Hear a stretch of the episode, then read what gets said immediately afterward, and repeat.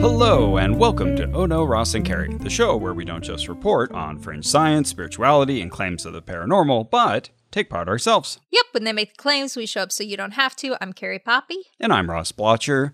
And this week we have an interview. Yes, a very exciting one. This is with two former followers of Shakuntali Siberia. She's that self proclaimed shaman and healer from Russia who claims to cure HIV, cancer, and the novel COVID 19 coronavirus. You may remember in May 2020, Carrie interviewed Miss Siberia and confronted her about some holes in her story. The interview ended with her insisting that we not publish that conversation.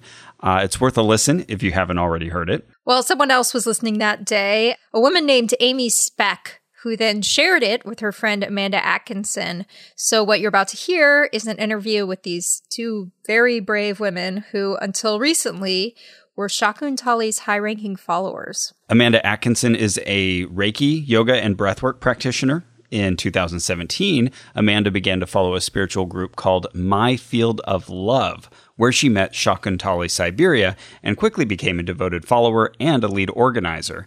Amanda introduced many people to the movement, including her close friend Amy Speck, a voice actor and musician.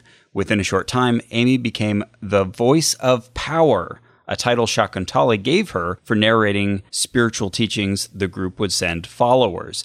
Amy and Amanda both traveled all over the world with Shakuntali until January 2020 when they left the fold really recently. So we are really honored to have this conversation, in part because you and I, Ross, are two kind of science buddy duddies, but we could come together with these two really spiritual people and share this goal of finding truth and curbing spiritual manipulation and abuse. So here it is our conversation with Amy Speck and Amanda Atkinson, socially distanced and recorded remotely from California and Colorado. Amanda, we wanted to start with you. Maybe you can tell us about how you found our show and found that Shakuntali interview. Well, um, I found it because our friend sent it to Amy. Yes? Yeah. And um, I can't even remember how she said what she said how um, that but it was just like it just showed up she's like are you okay do you want to watch this and or he listened to it and um, it was kind of like a yes and no. Like, God, no, I don't want to listen to that. And, oh, but I kind of need to. And I don't know, it just opened stuff up. And it was hard to listen to. Like, it was really challenging to listen to that one. Um, hearing her voice is mm. something I try to avoid uh, as much as possible at this point. Mm. And um, also just the blatancy of what came up in your interview was just like, wow. My first response was, I feel stupid AF because that was obvious. And it just blew me away that I was a part of it and so involved and in love with what we were doing and what I was learning and, you know, all of that. And so it sat me down and humbled me and also made me see, like, okay, there's definitely something here. And the reason why I wanted to get in touch with you guys is because it's, well, it's time to use the voice, you know, to be, just to share. So your uh, interview really rocked my world. you were already um, sort of out of the group when you heard it, though, right? Absolutely. Um, I got out around end of December, January, beginning of January of this uh, year. Of this year. Oh, yeah. pretty pretty recent then. Very recently. Around the time that we first heard of Shakuntali. So when did you started with Shakuntali? What drew you to her and how so long were you I with her? I started with My Field of Love I'm really bad at timelines. I'm going to put that out there right now. It all blends together. I can't remember the month. I think it was like late summer, fall 2017. And I had a good friend of mine that I had known for years that had been inviting me to come to these workshops and seminars for like five years. And I, it just never was the right timing or didn't line up. And I was doing other things. And she reached out again and invited me to come to a workshop down in Boulder with the shaman Diana Sumi. And so I went to a business and spirituality workshop and, you know, spent, it was like a three hour workshop, I think, with um, men and women. And I was a leader in my community in spirituality, had my own business, a teacher, and all of that. So this was really relatable to my work. And I thought it would be neat to go meet a Siberian shaman, right? Like, who doesn't want to do that? It's so exotic. And, uh, um, but I went back to a trance dance again with Diana Sumi. And that was when I received my first object of power. And I was told this was a very special piece. This piece would connect me to the great spirit of Siberia, the great shamans of Siberia, and that it meant I was a channel from the heavens of the earth. And it was a very important message and omen to have this object in my life. Mm. It will be $250 oh. is the sacrifice to receive the blessing for your lineage. Before all the deprogramming I've experienced, I couldn't talk about this stuff without going into that accent and using the gestures mm-hmm. and the pauses because I was trained to do this. Okay.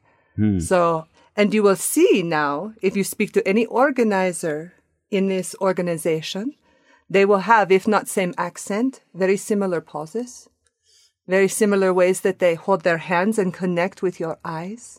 Hmm. So it's a thing, right? Mm-hmm. So I got my first time of experiencing that with the interaction with this object of power and was made to feel like this is right. This feels good because this is this blessing and it's like this answer to this prayer. And oh my gosh, and you're a very important person and we're so happy you are here. What was the object of power? Yeah, is this a physical object? Yes, it was a leather um, leather amulet and it had a spiral carving in it and it was a cool leather necklace and I was told that that object carried a certain energy that would help me express that energy in myself, right? So you're like, cool, I dig it. You know, you get that at festivals and shows. People put their intention into things and you receive the blessing of it, right? Mm-hmm. Yeah. I've been a festival kid forever. Like, I'm accustomed to that kind of energy exchange, right? After that, my friend asked me if I would like to do something in Cheyenne, Wyoming, where I am from. Me opening a healing center there and having my healing practice there was like a, a, real case of educating the community on what the heck you were talking about. Like when I started as a Reiki practitioner, nobody knew what Reiki was. It was like mm. the basic concept. It's spiritually guided life force energy. It helps you relax. You know, I had to tell everybody from square one. So Cheyenne doesn't have a lot of outside culture that comes in. Mm. And so my friend asked me if I'd like to bring Diana to Wyoming and host an event and they were doing womb cleanses regularly and still are.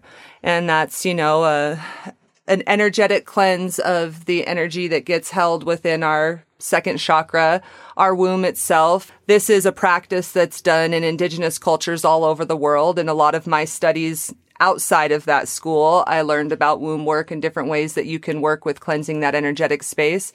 And I'm passionate about that kind of feminine work. So when they asked me to host that kind of workshop, I was like, sure, let's do it. Let's see how the community receives it. I bring people into Cheyenne from different cultures, different shamanic backgrounds often for workshops and classes anyway. So it's like, let's bring her in.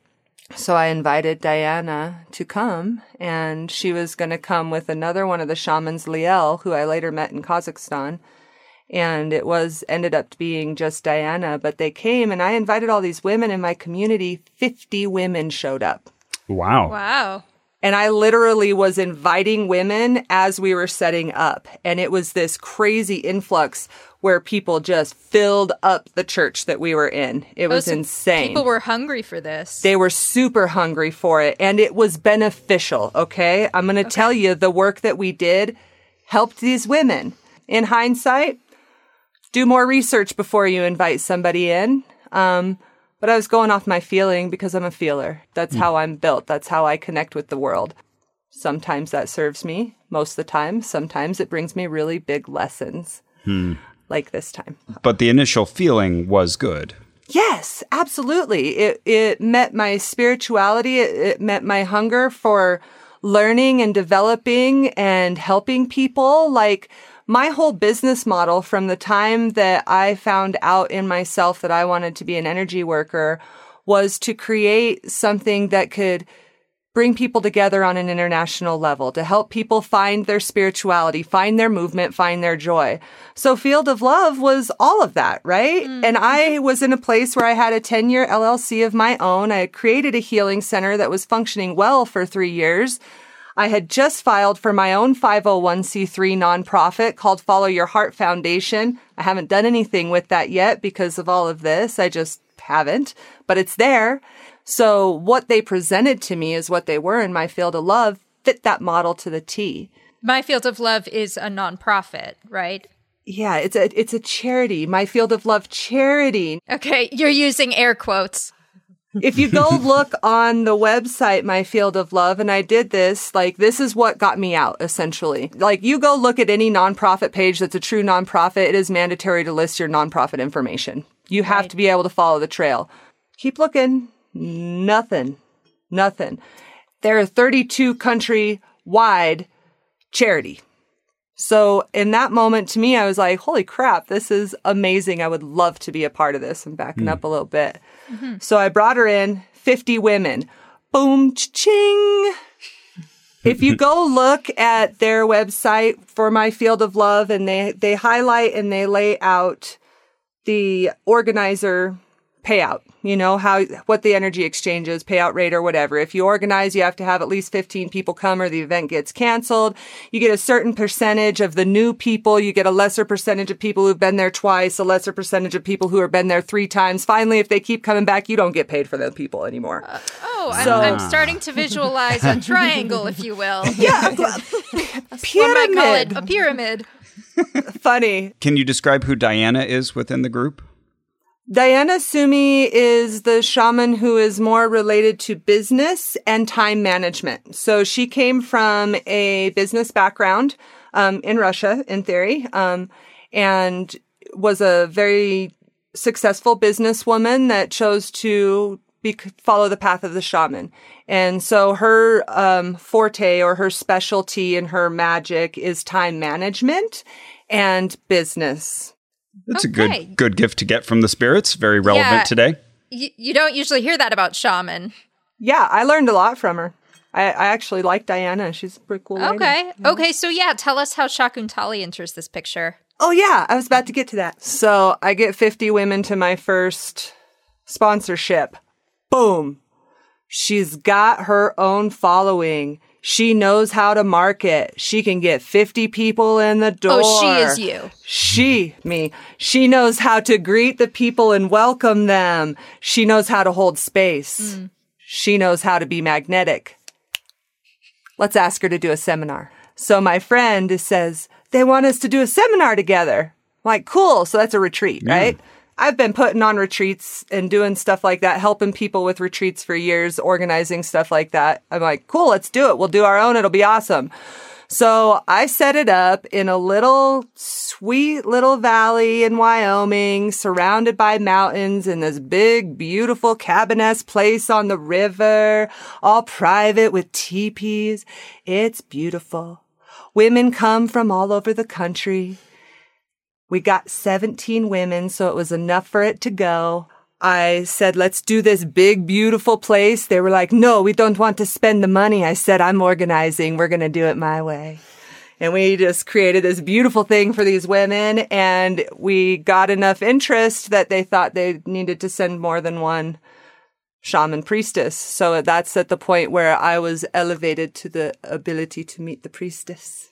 Shakuntali. Oh, okay. It's a great honor. At that point, she was priestess, and um, they stayed at my house. Uh, every time they come into Wyoming, they stayed at my home with their team, whoever was respectively traveling with them at the time to do all their asking and calling and marketing and, you know, all the things. Um, so it was you fed them when they were at your house, you housed them, you gave up your house at the certain hours they needed it. They wanted to do individual sessions at your house. If you had the space, group sessions, which I did because I had my house set up so I could have my practice in it already.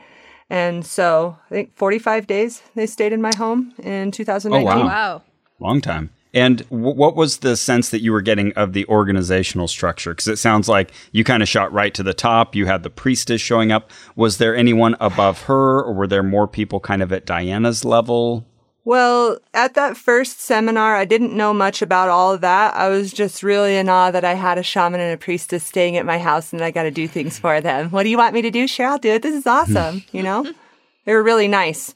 Um, at that point, I was all, I was like, cool, this is great. I wasn't totally vested in my field of love. I was still just kind of on the periphery and like, sure, I'll put this together for you kind of thing. Like, yeah, I made a little bit of money last time. I helped a lot of people. Cool. Let's do it again. It wasn't really something that I was like heart and soul into, you know, it was just kind of on the fringe. And then after the seminar, I was gifted by Shakuntali during the seminar a session. That is when I had my first individual session of going deep and experiencing the meditation, hypnosis, subconscious work that happens there. And I, I believe in that kind of work. Let me, let me say that. Like I have seen that work in many different fields through many different practitioners to help people legitimately. And I also know that working within the subconscious mind is a very touchy thing and it can cross the line of free will very easily. Mm. Is that what you feel happened so, here? I don't know if that necessarily happened early on and I can't I can't 100% say that. Um, I can say that my mind was seriously fucked up after all of this and going in in my work in my personal work I'm I'm trained in a lot of ways to deprogram trauma and doing that work on myself and working with people in my community that are also trained in different aspects of that work stuff was messed with up here it was tampered with can I prove that no sure I can't prove that is that my experience of it absolutely but you do feel harmed early on at this point. Then I didn't. Then I felt like it was absolutely beneficial and helping me face my shadow and kiss my monsters on the nose. Which I will say with all of this, this experience has made me a stronger person. It has made me a more transparent person. It has helped me learn how to communicate better and stand on my own two feet. Um, I have knocked fears off my bucket list more than I can count. I have faced parts of myself that I never thought I would be able to face. And I've been challenged a lot and I've grown a lot. Mm. I gained a lot from this experience. Yeah. It's one of those big lessons, right? So yeah. not not completely a negative then. No, not at all. There's a lot of positive and there's a lot of things from what I learned through my 3 years with this group that stick, like that stick into my practice as far as my daily dues go, you know? But that's stuff that comes from the ancient yogic traditions. That's stuff that comes from the, you know, all of the different traditions that they kind of put in their melting pot for their purposes of putting this spiritual aspect out to the world. So there's a lot of value and a lot of truth to their teachings. Are they Siberian teachings? They come from all over the world in my experience of looking into it and having their entire class system handed to me in graduation in Cyprus, which is a whole nother part of the story. yeah. So, I mean, so far, this sounds like uh, may- maybe like a few minor red flags, but everything was going okay. Mm-hmm. Um, so, pretty quickly, you rose the ranks and ended up being sort of almost like the right hand person to Shakuntali in the US, right? Yeah, so I did that seminar and then they kept coming back to Cheyenne and I kept organizing a couple more seminars. I, I don't know how many. I looked it up in my journal to make sure I remembered everything somewhat correctly before I wrote you guys my little thing. Mm-hmm. but um, they came back to Wyoming and that's when I introduced Amy to Shakuntali. And it was a womb cleanse at the Healing Center passing out womb cleanses like freaking candy. We had the sparklingest wombs ever. and, now, these womb cleansings didn't involve any actual physical. No, it's energetic, things. like okay. like using breath and. and then like you know energetically putting the energy into rock or doing yoga movements to move the energy okay. in your body there is no physical like you're fully clothed it's it's all very appropriate got it um yeah I mean, my daughter was at the first seminar in in Wyoming that I held. We had a couple kids there. There was some weird stuff, but the kind of stuff you're like, ah, it's cultural, you know? That's a weird ritual, huh? Spe- speaking of uh, cultural ties, Shakuntali is bringing her Siberian traditions, and she's talking about spirits she's encountered there. What is that interaction there? Do, do you ever consult with people from uh, indigenous populations? well, the elders, the peace elders that I work with and that I train with in the North American medicine ways, you know, would ask me questions like, "Why doesn't she eat with you?"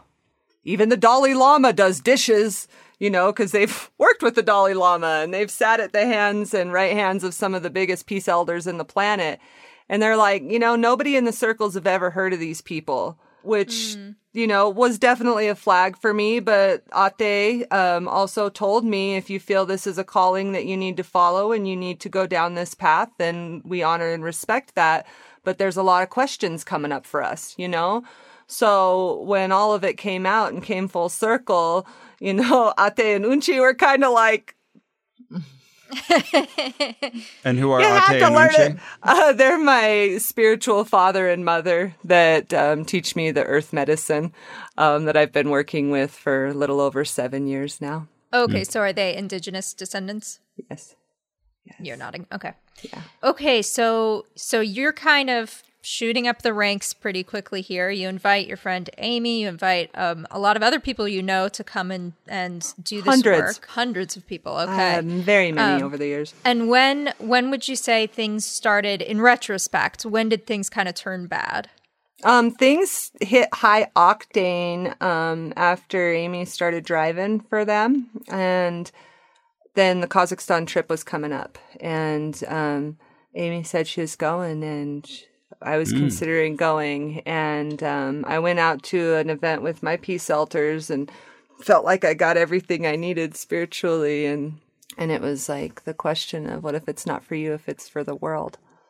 And I was like, well, if it's for the world, and if, you know, one of my best homegirls is going, then I guess we're going to Kazakhstan. Let's mm. figure it out. So I had wow. never left the country before. I had just gotten my passport like three months before that. Oh, and wow. I tell my my husband um, and my daughter, I am not going to be home for our anniversary, honey, because I'm going to go to Kazakhstan. And we were, my family and I were all going to leave the country for the first time together. And then we didn't because I, I went and we went to Kazakhstan and it was a freaking magical experience. Mm. And I wouldn't trade it in for the world. And I'm so glad I went, but God damn, there's some crazy shit going on in Kazakhstan, you guys. They tell okay. you you're not supposed to talk about it. But we're going to. I know. That's why I'm here.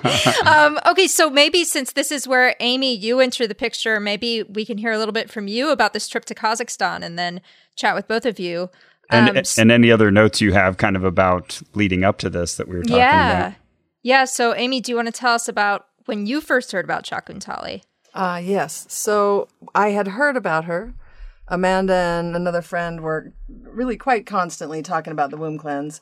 And to be quite frank, I was not interested at I, all in listening about it, in experiencing it. Just can we stop talking about the effing womb? But no, we can't. So, so I was at the healing center doing yoga, and there was a flyer for the upcoming womb cleanse. And I've never had anything like this happen to me. But when I saw the picture of Shakuntali, it was like I got punched in the soul. Like I felt like I knew her and I had to see her. So I didn't care that it was a womb cleanse. I was going to go. And then when I met her, it was even more powerful. I literally felt like I had known her for lifetimes and like she had abandoned me here. Like like where have you been? Why did you leave me here and where have you been? And oh, again, I have never experienced anything remotely like that and it was so intense and so powerful so i did uh, right away did a personal session with her with money i didn't really have and then a couple days later she asked if i would drive them to sedona her and her two helpers so i did and helped them at their retreat in sedona and came back home and then maybe a month or so later i'm not i'm horrible with time as well they asked me if i would come get them in dallas and bring them to denver and take them to california and if i would drive for them and at the time i wasn't working and i had just started the process of a divorce and i didn't have anything else to do and i felt like this was really important work. Like like Amanda said, their their whole goal was to help women find their predestination. What are you here for in the world? What are your special gifts and how can you use them to be happy and to help others? God, what more do you want, right?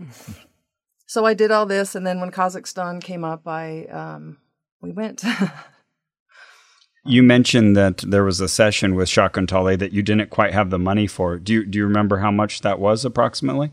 uh $500. Oh wow. Oh wow! And was When that did- also a gayud? Yeah, it was good. Um, okay, so we get to Kazakhstan, and what happens in Kazakhstan? They look at each other meaningfully. Yes, right. Well, first of all, it, we were about 58 hours of travel. Wow. Jeez. Layovers. Where were you staying? Yeah, you take that one. this is Amanda.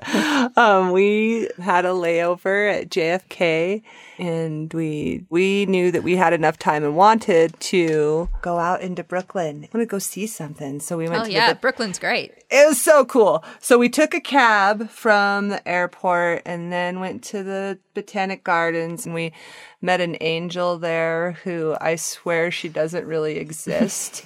Um, Cece the Angel. She was a blind lady that was working at the Botanic Gardens that instantly like knew our soul and what we were about and just had one of those like goosebump like raising experiences when you met her where you're just like wow and she talked to us and we did the thing at the garden met amazing women had an awesome prayer in the way that we were praying with them and it was just all synchronistic. And then the blind woman took us to the subway to show us how to get back. It was just magical. It was one of the most magical experiences of my entire life. So that was our layover. And then we went to Moscow. That airport's terrible. From there, yeah, we went to Nur Sultan is where we landed in Kazakhstan, which is Astana is the capital. But the funny thing is about Kazakhstan, again, research before you go. We flew halfway around the world and they didn't tell us where we were going. like You, what town you knew you we were going to Kazakhstan. we right? knew we were going to Kazakhstan and we knew we were landing in Nur Sultan and we knew we were getting picked up by a bus to go somewhere Okay. And that's it. didn't know what town. And in fact, here's another interesting thing about these tours. When you get to the airport to get on the bus, you gotta take off your location. Oh, your meaning on your phone. your Well, because, yes, because shamanism is illegal in that area, right? And they don't want hmm. them to be able to track us because they could get in trouble. And, and you're not allowed to say when you go across borders that you're there for a shamanic retreat. You have to tell them you're there for tourism. oh wow. Hmm. Okay. So you're not told where you're going, but you're told what to say to border control. Oh, I don't think I was supposed to say that. No one's listening. So, uh, tourism also that just seems like I don't know. That's that's not a normal way to talk. If like a border guard asks you what you're doing, you're like, "I am a tourist." I'm here for tourism. right? Yeah. How did they react to that? Okay. Oh, oh, okay. And it's this group telling you that you need to turn off your location tracking and you need to not tell people about the shamanism thing. Is that information all coming from them, or do you suspect that maybe they had some other reason for asking you to have a cover story? Um, that that's when you sign up for the tour. That's part of your welcome letter. Okay. They specifically ask you these things. Yeah, they don't. This is Amy. They don't want the uh, the police there, the the eight feds there, whatever, to know what they're doing. Yes. Uh, that's here too. The the places I booked them and found for them here when we were looking for places to do outdoors to do rituals. You don't say that. Mm. We're we're here to go for a hike. Where can we go for a hike? Where can thirty women go for a hike with a big empty field and no one to bother us for hiking? Did Which- you? You know, and which I don't know this country. I don't know the politics of this country. They could be burning witches here still, for all I know. You know what I mean? And that's the the mindset that you're in when you go there. You're going to do this ancient sacred ritual, and these people have been persecuted in this country. So we want you to turn your location device off. Right, So right. In then the, hindsight, uh, you're looking at it this- like, whoa! But in the moment, it's like, Yeah, okay, sure. I'm on this adventure. You know, I don't need to talk to anybody. Okay, you know. So you get on the bus. We drive for four four and a half, almost five hours. We get to where we're supposed to be staying, and uh, there's already 75 women there. We're 150 women deep from 22 countries, I think, for this um, international seminar. And we get there, there's already 75 women there that have arrived early. We have our 75 on the bus, and there's nowhere for us to go. We don't have a spot to stay something happened. Uh, The communication didn't work out. So we have everybody's luggage in a tiny little room. 50 hours of travel. We're all, everybody's exhausted traveling from all different parts of the world. None of us speak the same language. So it's literally like a bunch of clucking chickens and nobody knows what the F is going on. Nobody knows who's in charge. Nobody knows nothing. And we're just like in the middle of this weird country, have no idea what's going on. We're like, let's go for a hike. So we got Like into a room. That's why later we're that- here. yeah. We got into a room finally, which was amazing after we hauled our luggage uphill for a good minute. It was a lot. And went for a hike. And went for a hike and got completely torrentially rained on during our hike. And so all of the women had to change clothes in this room with their luggage, with nowhere to stand. Let's get to know each other. And It it's was- like a hundred of you? yeah. Goodness. Okay. It was, you know, it was very well organized. Uh, I don't do my retreats like that. so we got into a room and we got settled in and we were all like super excited. And they come, by the way, in the morning we moved to a different room. Okay. And then it was just waiting around for hours until somebody held up a key and you could freaking get in a room. It was, uh, I try to go without expectations into anything, but you would think after paying the money to go over there and the plane tickets and everything that you'd at least know where you were going to sleep, you know? But that's not the case. And actually, um, that's a big part of how they work their their program to keep you kind of off tilt. Oh, it's absolutely on purpose. A li- I've traveled little with them balance, enough to little know that it's absolutely on purpose. They make people wait on purpose. They tell people one thing and then do another thing. They change times. They do all that stuff. The spirits say, my dear, the spirits say, we are not ready. The people, they are not ready. They have not given enough sacrifice. They don't believe enough. We must wait. And, and they, it's to mess with your head. And so, yeah. Or then and, they throw in, and now because spirits say we're not ready, we have opportunity for another wonderful ritual to help us get ready for only sacrifice of $100 goodness. Who would like oh, to be man. ready? And I, I noticed immediately when either of you start using that voice, you also bring your hands forward and start making very active gestures. They teach you that. It's so funny. Before we were deep, we would sit around and joke. We would do it just to be funny because we like to we like to do that, and uh, and it's a lot to make fun of. Honestly, it's kind of hilarious because all of the women, no matter where they are from, they all speak this way. I'm like, is this Russian accent? Is this? I do not know. It kind of sounds like Russian on Duolingo. the accent, I mean. I, the words are real. I've been trying to learn. I'm not so much anymore. I was trying. I thought might be good, but not now. So uh, we would joke about, I wonder if they have like a training program for that. And then I got invited to Cyprus with Global Spirit School to be trained to be a charity leader in the United States. And sure as shit.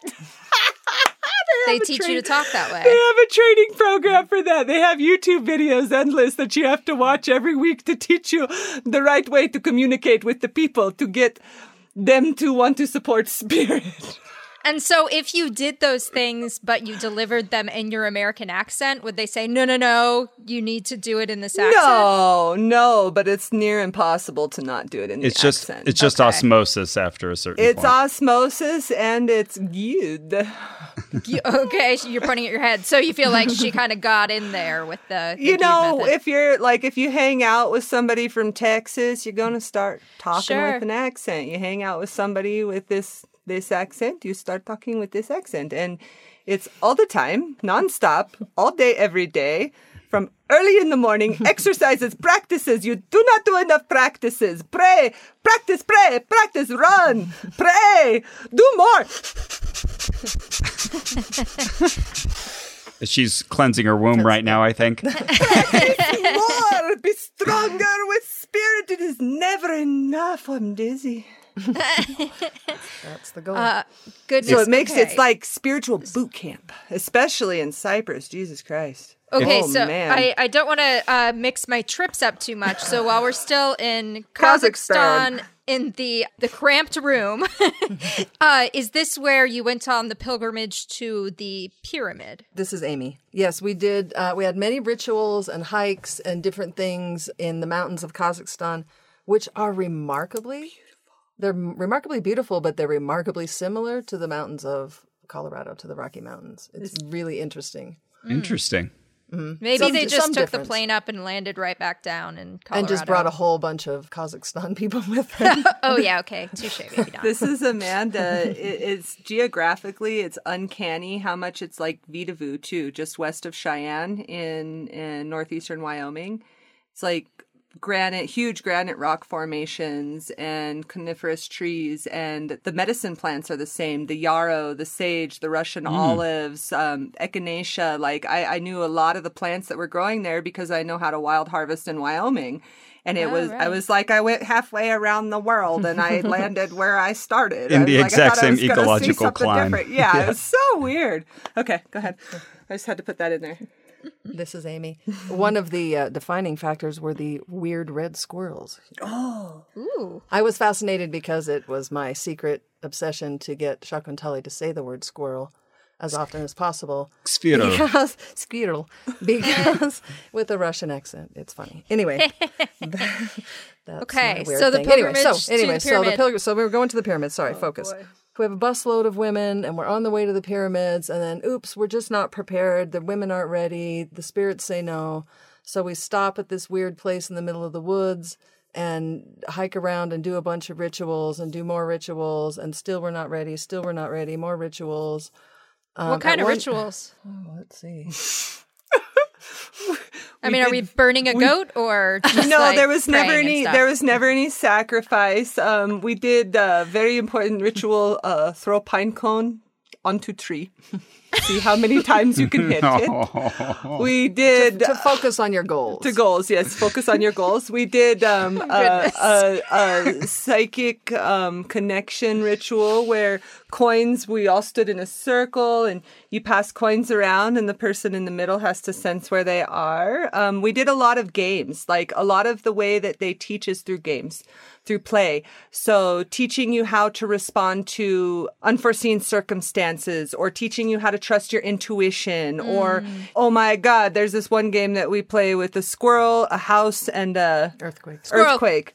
Yeah, and a squirrel. Squirrel. And you, um, you know, everybody like you have to run around, and two people build a house, and one person is the squirrel, and then it's either a flood or an earthquake, and depending on what natural disaster it is, everybody has to scramble and either find a new house or rebuild. So the games teach you how to act and think on your feet. Right? There's value to this stuff. This is stuff that you would do in like Montessori school, and it- right? yeah, good, it sounds a lot stuff. like like drama class in high school. yeah. So that, and then I don't. We did a big one with Isla. It's And we weird. did a bunch of exercises, like literal calisthenics.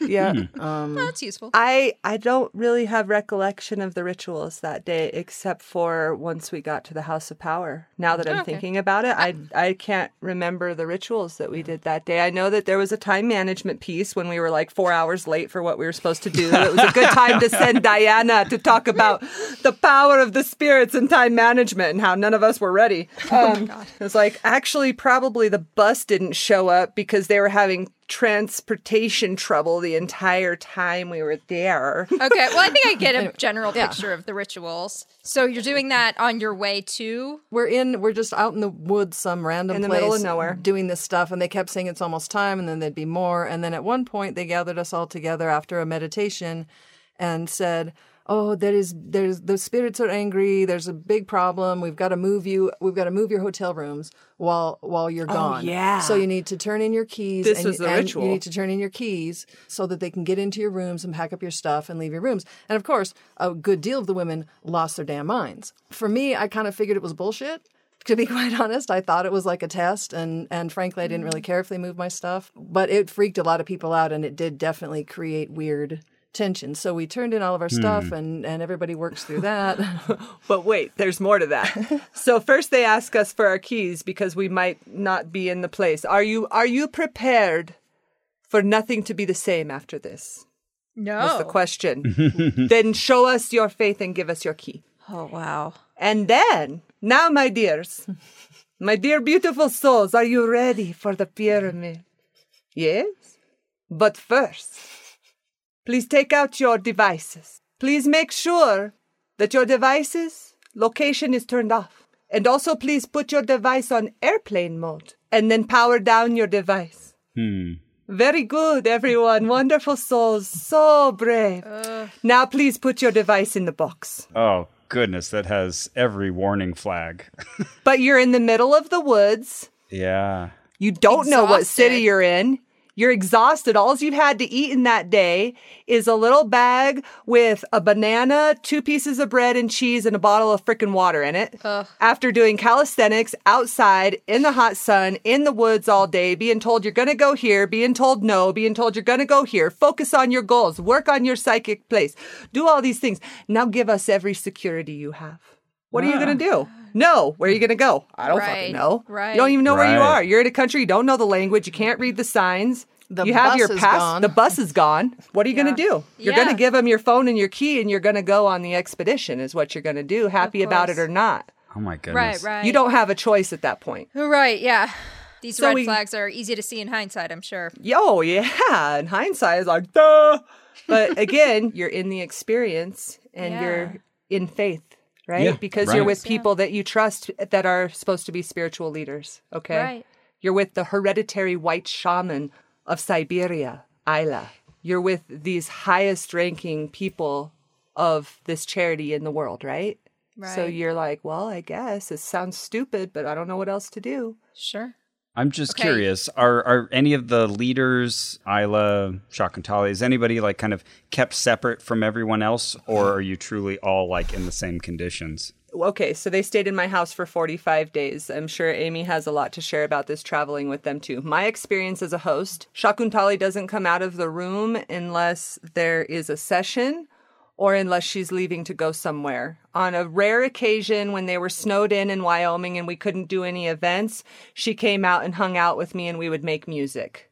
Otherwise, it was 45 days in my home. She spoke to my husband, process of being an ex husband, once.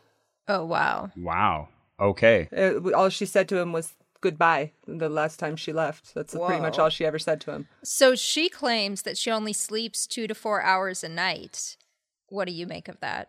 Well, she spends a lot of time in the room. She's in the room almost 24 hours a day. Hmm. I don't know what she does in there. Mm-hmm. Uh, she doesn't come out to eat with us. She doesn't participate in any way. It's it's the power, and the power is to be protected. And so were you, did you just know like you don't knock on the door, you don't interrupt her? Yeah, and I'm kind of a stubborn ass, so sometimes I would anyway. Uh-huh. Over invite her to eat with us and stuff for a while because I'm like, this bullshit. Like, if you're gonna be in my house again, you gotta sit down at my table. No, she never did. and would she be awake when you knocked on her door? Most times she wouldn't even answer. You have to go through the powers helpers to only the helpers will have the door answered and you they they send a message like, okay, I'm the organizer. I send a message to the helper. The helper on the divine phone sends a message to Shakuntali, which Shakuntali will reply to the helper, and the helper will reply to the organizer. It's very much hierarchical. Okay, gotcha. Wow. Okay. Amy um, has a lot to say about this, I think. Uh, this is Amy. Uh, yes, I think, I mean, it's similar to Amanda that she's in her room, so you don't necessarily see. But I did notice in living in the same house that her lights were on and she was moving around most hours of the day and night. okay. But do I know how much sleep she had? No. I know when we would have long car rides, where she was awake and, you know, with everybody else. And, Sure. but I, yeah, I don't know. There's no way, there's no way to really know that for sure. Yeah, fair enough. I just wanted to add to this real quick. Um, when I was doing my deeper training towards the end, um, there were certain videos that we were prompted to watch and train on that were to teach about lucid sleeping, sleeping yeah. sitting up, going into that deep meditative space instead of sleeping. Um, so that was part of the teaching I was just starting to touch on. I would stand to reason that it goes deeper. Yeah, I was wondering about that because we've talked to a few people from a few different groups who basically their leaders don't sleep very much, but they're also kind of walking through life in sort of a half sleep. Mm-hmm. I wonder if there's a little bit of that mm-hmm. going on here.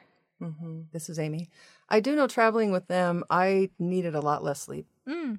I can't explain it, but I slept a lot less and didn't miss it most of the mm. time. Interesting. Interesting. Hey, Carrie. Ross. Ross, is it? Yeah. Kind of I in the middle of a wanna- conversation. I, I know, but just I wanted Sure. I wanted to talk to you about shoes. Uh, okay, sorry. Hang on, Amy and Amanda. I need to talk to Ross about shoes. What's up, Ye- Ross? okay, you didn't have to tell them it was about shoes, but you know what? I'm not I'm not ashamed of that. I, I just wanted to tell you about Rothy's. They're so great. Uh, well, okay. You know what? Hang on, gals, because this is my favorite topic: is shoes. Okay. See? This is important. Um. These are important issues. Yeah. Oh, nice. I love Rothy's shoes. I really do. They're made of water bottles, Ross. Mhm. They're made of stinking water bottles. They're shoes. That's the best way to summarize them. Uh-huh. They're shoes, but they're They are. made out of water bottles. Now, you might be picturing something very ugly and bad, but they're attractive, beautiful shoes that they they break down the water bottles okay? It's not just like they cut open a hole in a water bottle and you put your foot in it. It's like they break down the water bottle they make it into a fiber they take that fiber they weave it into this really pretty shoe and it's it's very like pliable. Like it's not it's not Mhm. stiff. It doesn't want to cut your feet. Like the holes cut out of the plastic bottles would.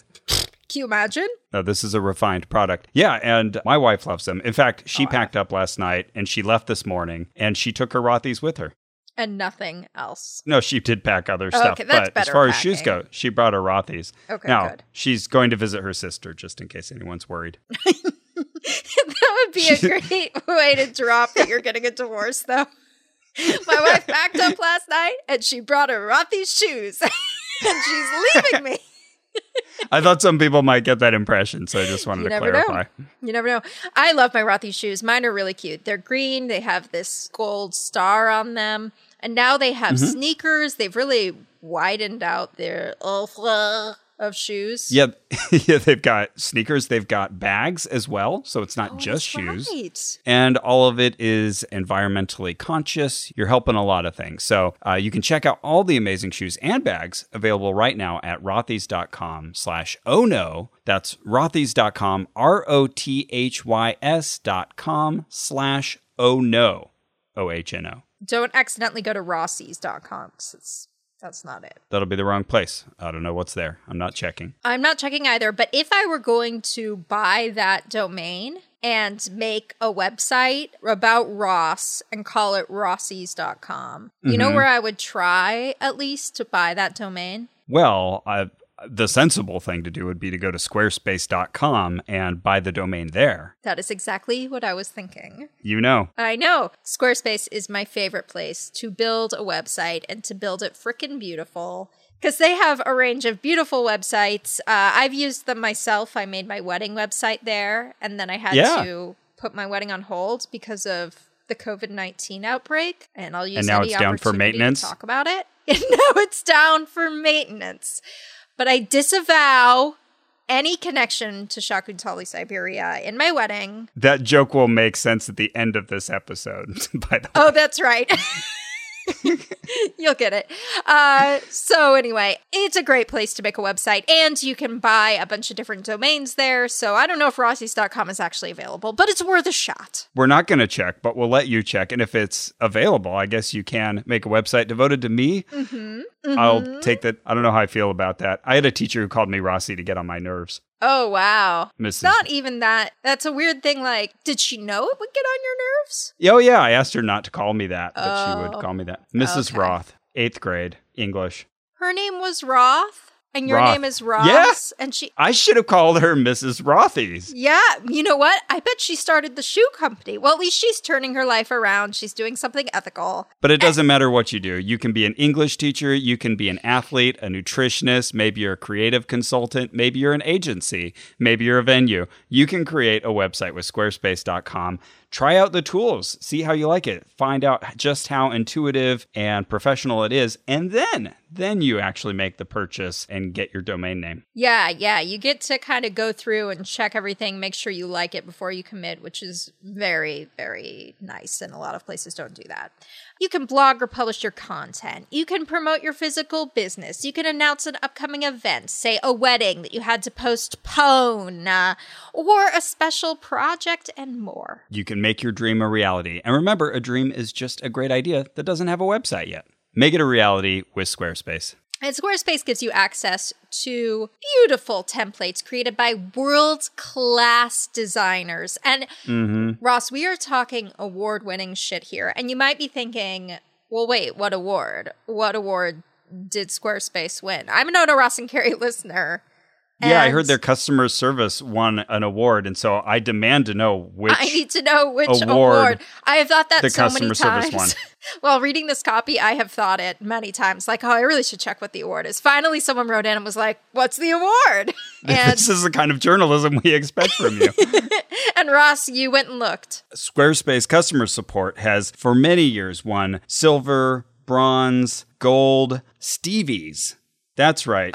At the American Business Awards Customer Service Awards. Wow. So there you go. Plus, they have the powerful e commerce functionality and a new way to buy domains and choose from over 200 extensions. So check out squarespace.com slash oh no for a free trial. And when you're ready to launch, use the offer code oh no to save 10% off your first purchase of a website or domain. And I know, Carrie, you're excited to get back to our interview with Amanda and Amy. I know you know, I not really. Can we talk about shoes again? You know, I'm excited about shoes, but I'm also excited about high quality bags, pouches, Whoa. and masks in Oh, fun absolutely. and colorful prints, for which you want to visit thetragicwhale.com. That's right. This is a Jumbotron, Carrie. Oh, no wonder. That's why you're reading off of that enormous screen. You can see like my whole living room is lit up. Uh, That's what did it. Good job.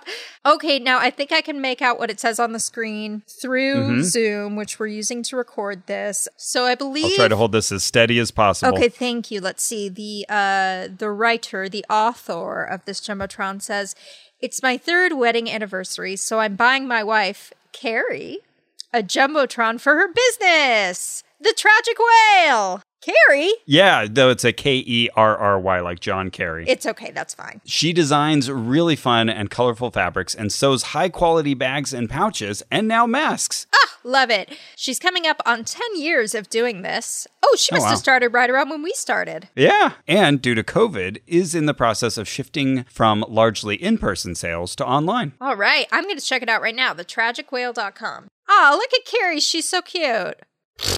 I'm in. I'm going to get some of this I've- stuff. There are owl patches. She has owl designs. And That's amazing. chickens. This is legit really good. I have to Pencil go shop bags, now. flat bottom bags. Ooh, they make the rock and world go round. This is. well, Amy and Amanda, I know we are knee deep in a very personal, involved story, so I will turn my attention to you and come back to shopping in a minute. Okay, so we're almost to the pyramid. Oh boy. Um, so we've given up our devices, we've given up our keys, we're so ready. We've we've done all the sacrifices, and we get back on the bus, drive a bunch more, pull into this weird, big kind of old brick warehouse with a huge fence, like a prison fence. And we sit in the bus for a while. Then they get us out, line us all up.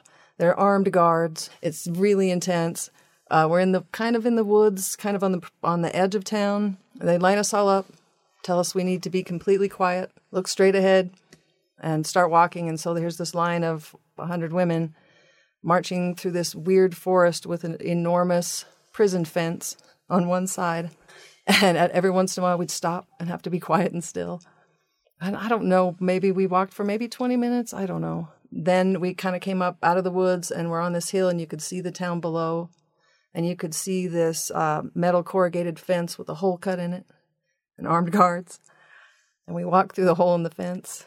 There were yurts on one side, some buildings on the other side, and then big stretches of picnic tables out under kind of some coverings. And they lined us all up at the picnic tables and gave us food and shamanic tea. No water, just tea. This is Amanda. Before we ever got to food, when we got in there, there's the buildings to the right, there's the yurts to the left, there's a pyramid to the left that's built out of like a log cabin, but with a perfect pyramid on the top. It's hmm. like two story high. So you go thinking you're going, I, I don't know. I thought I was going to ruins, but I, we're going to this constructed pyramid again. I should have researched. Not that I would have found anything. And then there's this big, like, think Addams Family house, but really high end, like really nice. Okay, Cool. big old Russian mansion.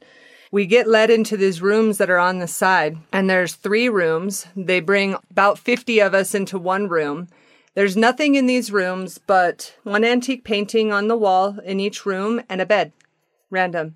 And they say these are the gateways and the spirits of these paintings. There's three rooms, three paintings. Each of the women will choose which one calls to you and you will sit and receive the energy from this painting for 15 minutes before you are permitted to go into the rest of the area. Right? It was very Okay. specific.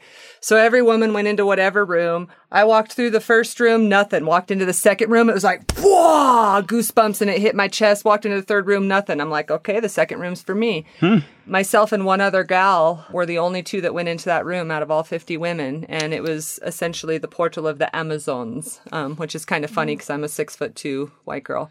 So I thought that was pretty cool. What does the uh, what does the painting look like? It was like a fjord and uh, like a tall ship. It was kind of Viking esque, you know? About how big was it? They were Big. Okay, you're They were you, big- I you're mean, showing us your wingspan. yeah, think antique museum quality framing, oil paintings. Like these are these are high dollar paintings. I can tell you that. I don't know a lot about it. So the paintings had to connect with you before you could get in. They were objects of power. Okay, they were they were imbued with spirit. And then we went to have lecture outside of the yurts because we were going to go into the yurts for ritual and we sat in lecture for quite some time and then diana says oh now spirits say that before we feed our spiritual self we will feed our physical bodies please my dears come over to the tables Oh, and you're thinking finally. Yeah. yeah we're gonna get into the year and, and we're like oh, food yay so we get over to the table I was going to eat a squirrel.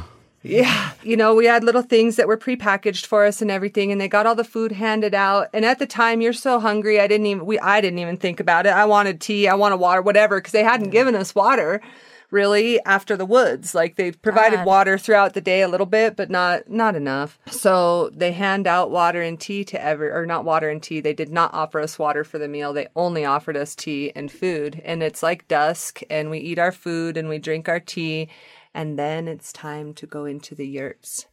And we did deep ritual in the yurts. By deep ritual, I mean a lot of shamanic drumming, a lot of singing, chanting, repetitive chanting, because that puts you into that that neuroplasticity, that that shamanic journey state where you can go into the other layers of existence, which is all legit. Like shamanic drumming has been happening since the dawn of time. It works, it's real. So we did a lot of really intense, heavy ritual, danced up, down, reaching, singing, dancing, moving in circles, doing steps. It's dark in there. It's a traditional yurt, so there's animal remains all over, and it's beautiful, mm. beautiful, beautiful, beautiful yurt. The floor was so cool. It was like terracotta tiles that they had made, you know, and laid in the floor. Like it was the craftsmanship of this place was amazing. And about how many women were in each yurt? 75. Oh, Okay, so there were just two yurts then. Um, we went in shifts. We were the last group to go through the whole process. The first group came before us. We were the ones that got stuck in the woods all damn day waiting. They got to go a little bit earlier. but these Um, yurts are pretty big then. Yeah, they're they're mm. large yurts. Yeah. Sorry, this is Amy. There were, I don't know, three or four yurts, but they sh- did us in shifts where they took half the group. I'd forgotten about that. Yeah. They took half the group first through the yurts, through the pyramid, all the things, and then Yeah. took the other half. So this is Amanda. So we've been through the ritual. Just being that tired itself after the whole day and going to the Osiris and having these unknown experiences is gonna put you into an alternate state. Yeah. You know, it's Yeah. gonna Yeah. alter your state.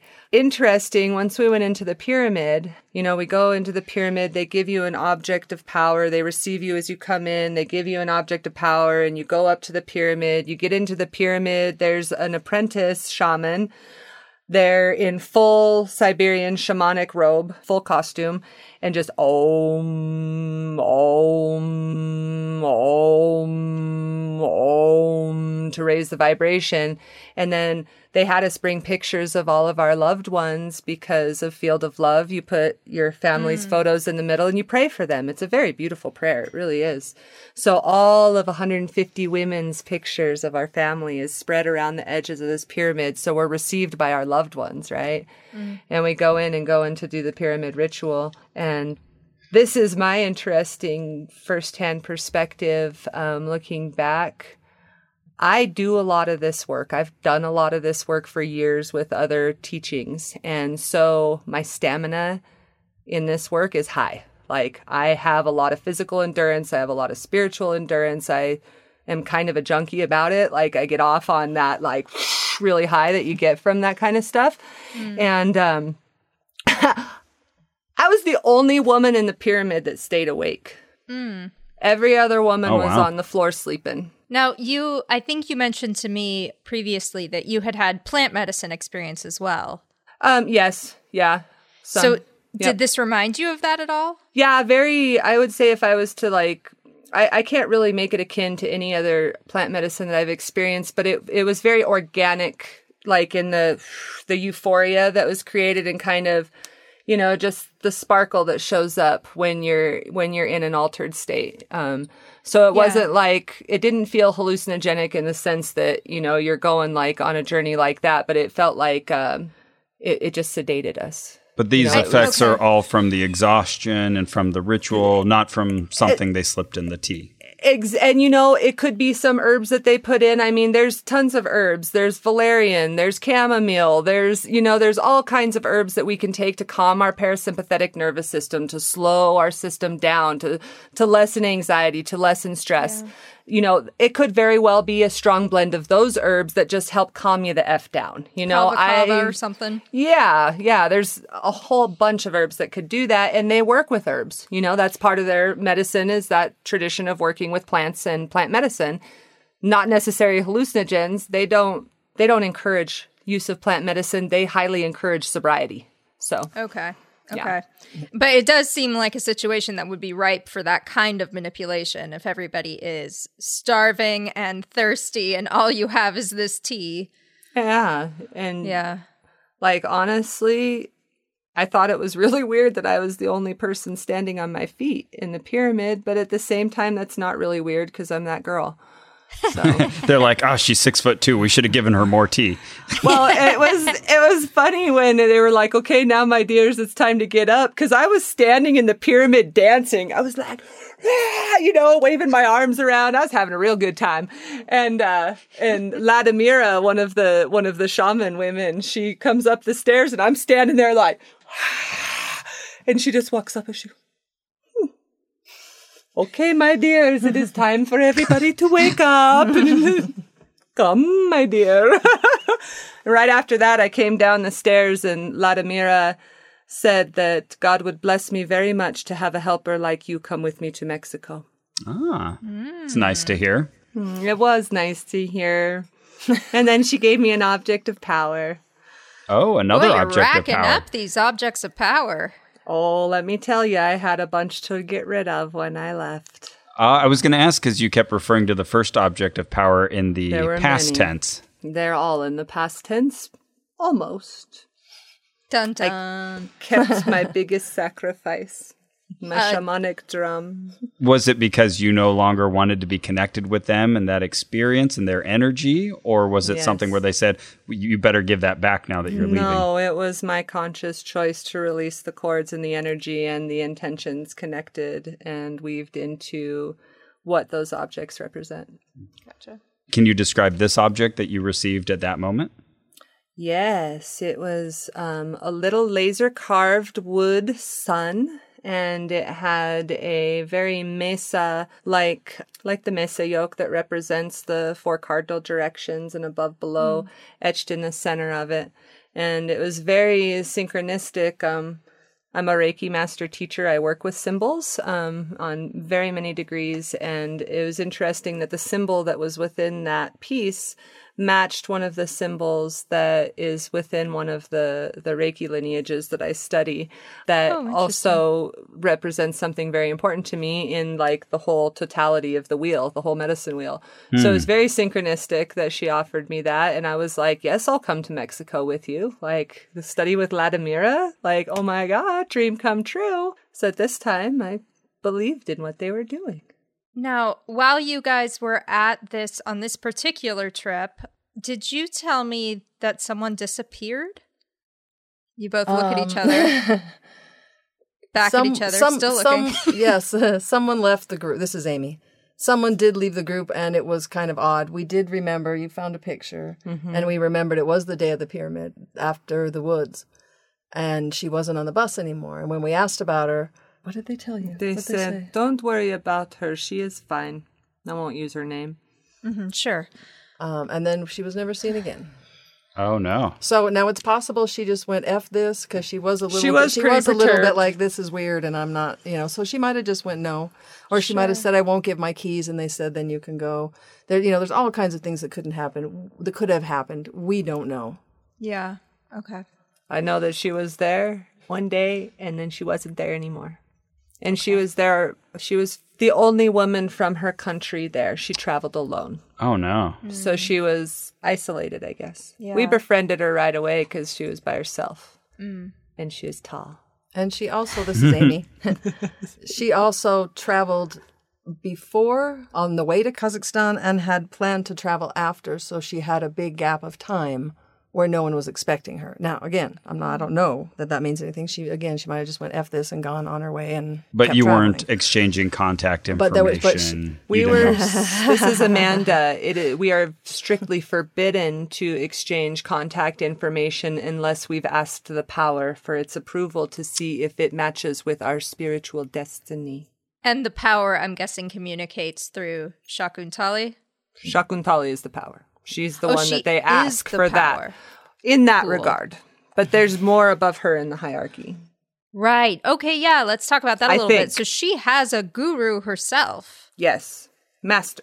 a master. Pardon me. No, Um, his, they call him master. This is Amanda Kalki, the great white shaman. He's and the guru. and he is Konstantin Rudnev. Yes. Yes. And I, she, ha- the only thing she has ever said, never specifically about him being in prison, she has said that there are people in that country that are in prison for teaching yoga.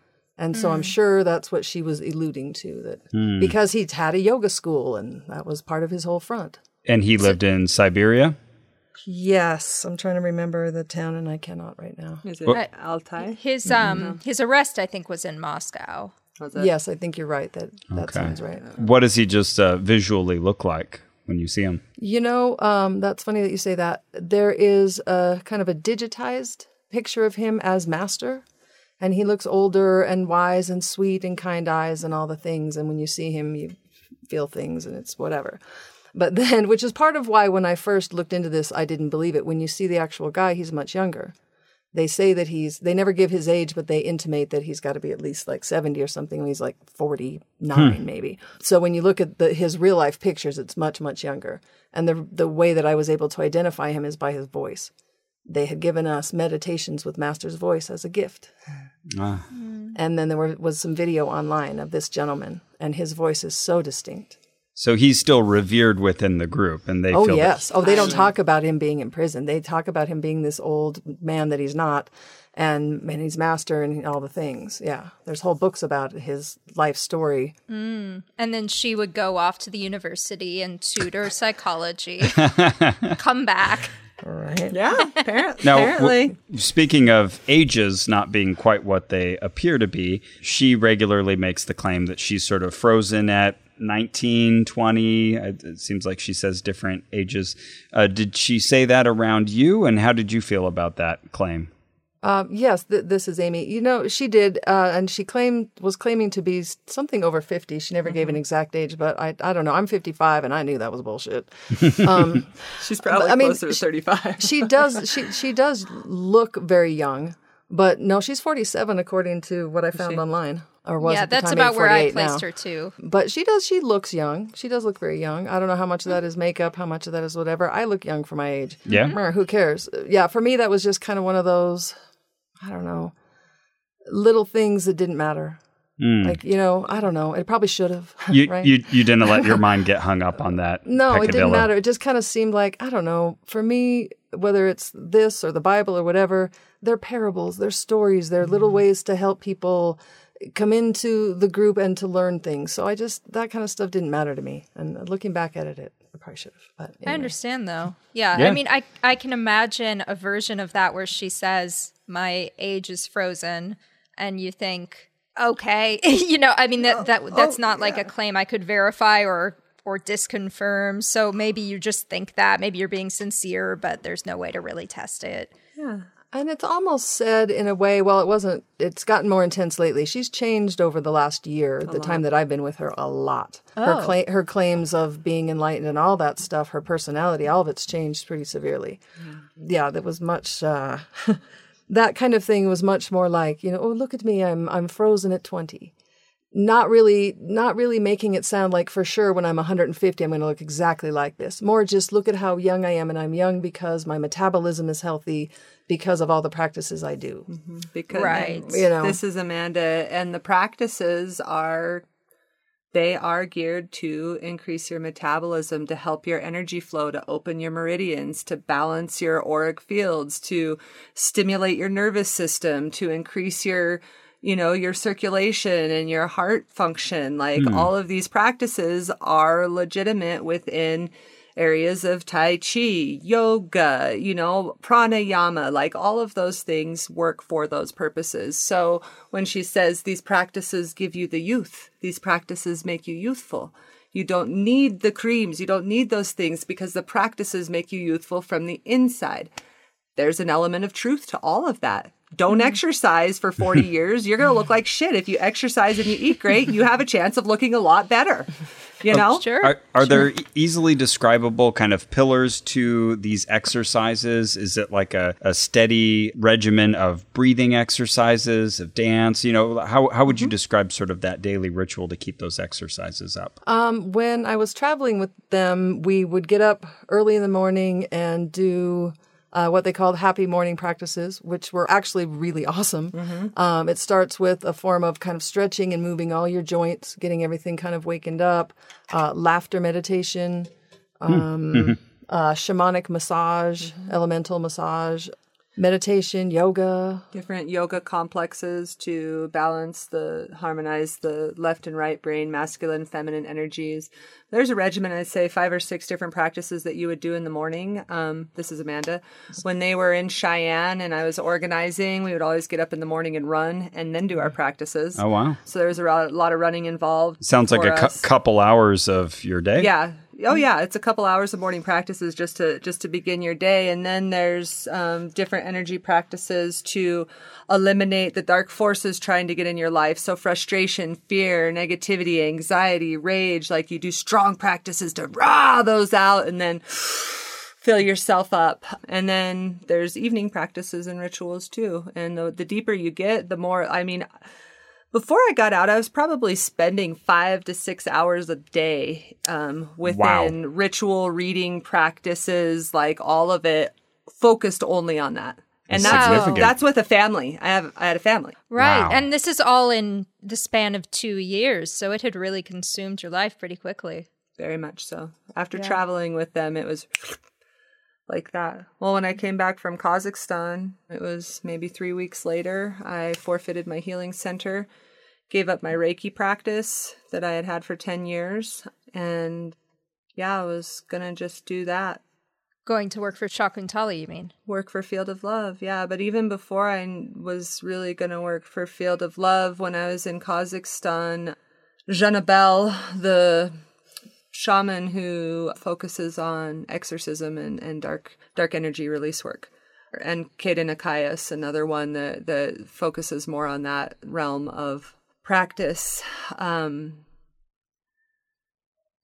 had told me that um, experiences that I had been having in my own body were directly related to the fact that the practice and the work that I did through my Reiki wasn't safe, and that um, in doing that work, that I was taking everyone's karma that I worked with and passing it on to my daughter. Oh. Um, and um, there was an element of me that knew that was bullshit, but they also played on the question that I asked enough to really make it seem legit. And, you know, there's other schools of thought that say the same thing. I have very, you know, devout Catholic friends that, you know, they denounce Reiki as well. So I've, you know, I've had this, you know, people bring this to me before, but this was different. Um, this woman who was the highest of her lineage in the dark art release work, the dark magic release work, and being able to transform that. That woman walked with me arm in arm, side by side on a path for at least a half a mile where there's a hundred, a hundred other women and she's talking to me about my life and my family. And I believed her. In in very negative, really threatening terms. Yeah. And you know, I, I lost a really good friend and a business partner because of that. And she still to this day won't talk to me because I came home and I pulled the rug out from under everything we had built. So, you know, that was a big one. There was a huge community that depended on me. So you were thinking if I don't leave my business, I'm I'm harming everybody who comes to it. And my daughter. And you know, I've had feedback for years and years and years that negates that. You know, people transforming their lives, people thanking me for genuinely showing up as a, a real person and sharing what I learned through my own healing path. For healing myself and all of my trauma, you know. I'll share anything that I didn't try on me first, and that was true with this too. It worked for me. And so I shared it with hundreds of women.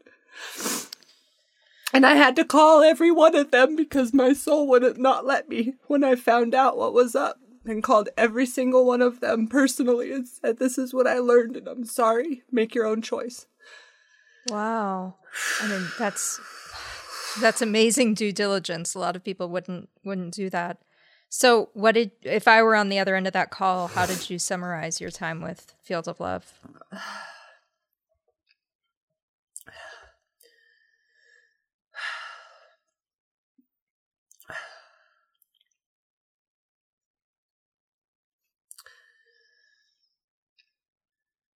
Yeah, well. Hi, this is Amanda. How are you doing today? I've got something to tell you. Will you please sit down? Field of Love isn't what I thought it was, and I was all in, and I found out that they're not legit. And I found out because I simply asked them for a charity number, for a nonprofit number if I was going to be their leader in the United States. And what I was met with was two weeks of running around the bush and asking me why I needed this information and telling me why it wasn't important. And oh, yes, in the traditional world of business, this is important. And then, um, right before I asked him that question, um, my husband's oldest son passed away and we were all grieving. And um, I asked him the question again, and I was getting pretty strong about it this time. I was like, This is a simple question. It's not about spirituality, it's about business. Just give me the answer. And they said, Oh, my dear, why are you so upset? You must be taking on your husband's grief. Now everyone's power in your family that dies, their power will come to you. Oh. And told me I was just acting this way because I was taking on my husband's emotions. At that point, I told him, you know what? Fuck you. How about this? I was like, if you don't provide me that charity number, I can help you get one. It'll take me about two hours in the state of Wyoming to get you a 501c3 and we'll be legit. You want me to do that? No? Okay. Well, you can kindly go sail a ship. well, would you, uh, will you still be preparing for Shakuntali to come in the spring? And I said, no, thank you, Sekhmet. You can count me out of this organization, event, and all further events. You guys have a nice day. Bye. To which I got reply, namaste. Oh, that's familiar. Yeah.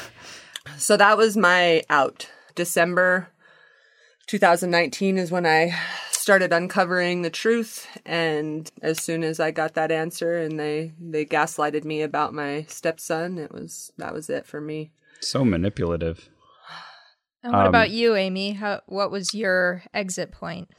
Um, it was about the same timeline. Somebody started sending me information about them, articles. Oh. And because of the thing that had happened with Amanda, I took it more seriously and, and looked at them. I had read one of them early on, but it didn't seem very legit, and I just kind of blew it off because I don't know why. I don't make good decisions, I guess. So when I started really looking into it and, and I saw the video, uh, the videos with with Master and hearing his voice and him and a bunch of women that were dressed as priestesses but severely made up. Um, and it's video of him and these women and the cops and this all the situation around that. I was done, but I was much more of a, a coward about it and just kind of slipped out. It was time for us to leave. Uh, actually, no, we were. That's right. We were in Denver. We had just finished up in Denver, and they left. And it, right around, I guess the last time I saw them was Thanksgiving. So we had done. I went home for Thanksgiving and was getting ready to go back to them when this all kind of came out. Well, you're both being the opposite of a coward right now. Yeah. Well, thank you. Thank you. This is Amanda. Um, right before I got out in December, um, I was teaching my last Reiki class in September because I had already had it planned and I was going to honor those students. So I had a beautiful class of 15 people and it was amazing. And on the second day of the class, it's a three day intensive. On the second day, about five minutes before my class was to start, I got a call from the Divine phone. Oh, my dear, we have such wonderful news. Shakuntali is here and she wants to talk to you. She has a very big surprise for you. And I was like, oh my God. Hi, Shakuntali. And she's like, my dear Amanda, you make so big, special, spiritual efforts in this life. Master, want to provide for you a very special experience. Master wants you to come to Cyprus in 15 days Whoa. over Thanksgiving. After I missed my anniversary. and now I go to Cyprus on Thanksgiving. So we're skipping backward in time a little bit, right? This is before you had uh, right told them before- to sail a ship. Right before we, yeah, this was September. I sailed in December. Okay, got it. Um, so September, I get invited to go to Cyprus on a scholarship, which means that master is going to pay for my tuition and my food for seven days in Cyprus. $250, Wow. Yeah. How can you say no to that? right? It was $1,700 to get there. Right. Ah, okay. That was on me. So I fly out to Cyprus, going across the world again by myself this time. I didn't have anybody to go with me. So I went to Cyprus, and that was seven days of studying with the other high level organizers all over the world. It was the first time anybody from the United States had been invited to Cyprus for global spirit school. They usually do um, Americans in Mexico. So it was a big deal. You need to learn much about the cosmic laws of the universe right now. We don't have time. You must come now. It is, you must come. Do not say no. So I went all day, every day, nonstop, running, calisthenics, practices, learning how to teach the practices, learning how to receive the practices. You have about 20 minutes for meals. That includes preparing the food, setting the tablecloth on the floor, getting settings out for all 20 women, doing all the things, getting it done, and during your meal, learning how to use the encrypted, very secure form of Telegram to keep all of the information very secret and keep the power safe. So you're learning this while you're eating food. Um, the whole time we were there, we were we were fed three meals a day, but the level of nourishment in those meals was very small. It was like rice and maybe a cucumber and tomato. We got bread and butter as a treat, kind of thing. You know, sometimes we'd get some cheese, but it was very basic. Yeah, almost no protein there. Yeah, uh, you know, I I'm a I'm an Arbonne rep, whoop whoop, and uh, I took my vegan protein with me, and it's so funny. That was the only thing that got checked going through customs was my protein powder. But you got it through? Oh heck yeah, I did. I did Oh, in good. Kazakhstan too. We took it to Kazakhstan, which I I swear having that protein source for us is a saving grace in this. Yeah. Kidding. But uh, Cyprus was intense. It was very, very, very intensive, constant all day, every day from about seven in the morning to midnight. And it's like waking up running and then swimming in the sea, which, oh my God, thank you. Um, but it's a lot of what, it's a lot, you guys. so a lot of physical exertion, but the things that you're learning, are you learning to recite certain passages? Are you you're learning how you're learning how to how to speak to festival organizers to get your way into a festival even if you're not on the bill. You're ah. learning how to sell objects of power. You're learning how to invite people The inviting is huge. The inviting is the highest development of your soul. The more people that you can invite, the closer you become to the power. I'm seeing that triangle again. Uh huh. You're learning how to do the marketing end of things. You're learning how to do the documentation end of things. You're learning how to fill out and send your reports to them after every event so that they can keep really close track of how many people you have coming. You're learning how to circumnavigate using any of the financial systems and keep it only in cash and how to ask your organizers to use their Venmo accounts. You're learning how to teach and hold the practices. You're learning how to teach the higher level practices to your helpers and organizers.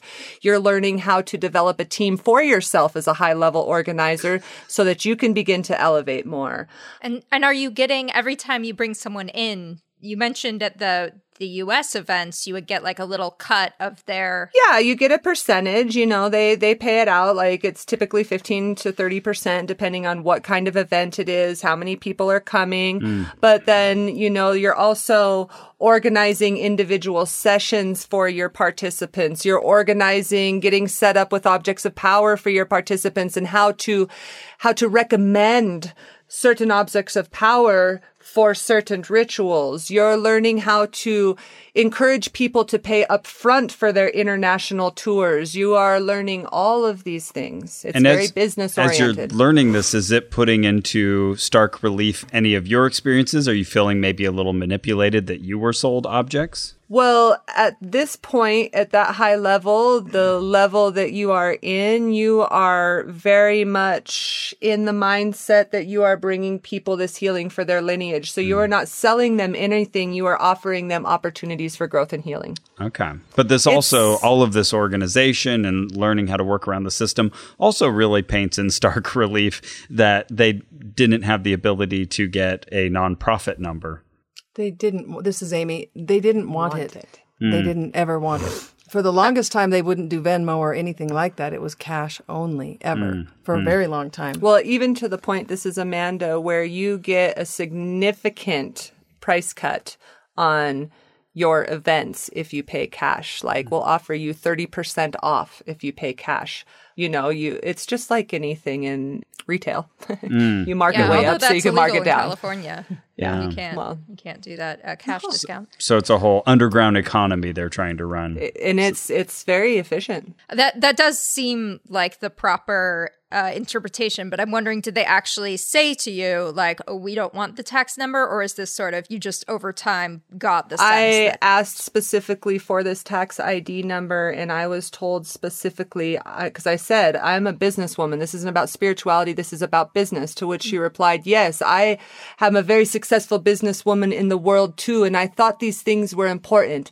Dear, why do you think these things are important now? After working with Master, I have learned that we do not need these things to truly help people. Why do you say this, Amanda? You don't need this information. wow. Would you like me to help you get one if you don't have one? No, my dear, this is not the way of the cosmic laws of the universe. Wow. I was specifically told no. yeah, sounds like it. The cosmic laws only take cash. Right. Exactly. It's the only form of energy the cosmic laws receive. That's right. This is Amy, and that is for the longest time. That was the line about it: is that the the money, th- it's called a sacrifice or an exchange. Mm. It's not called a sale. We don't sell anything.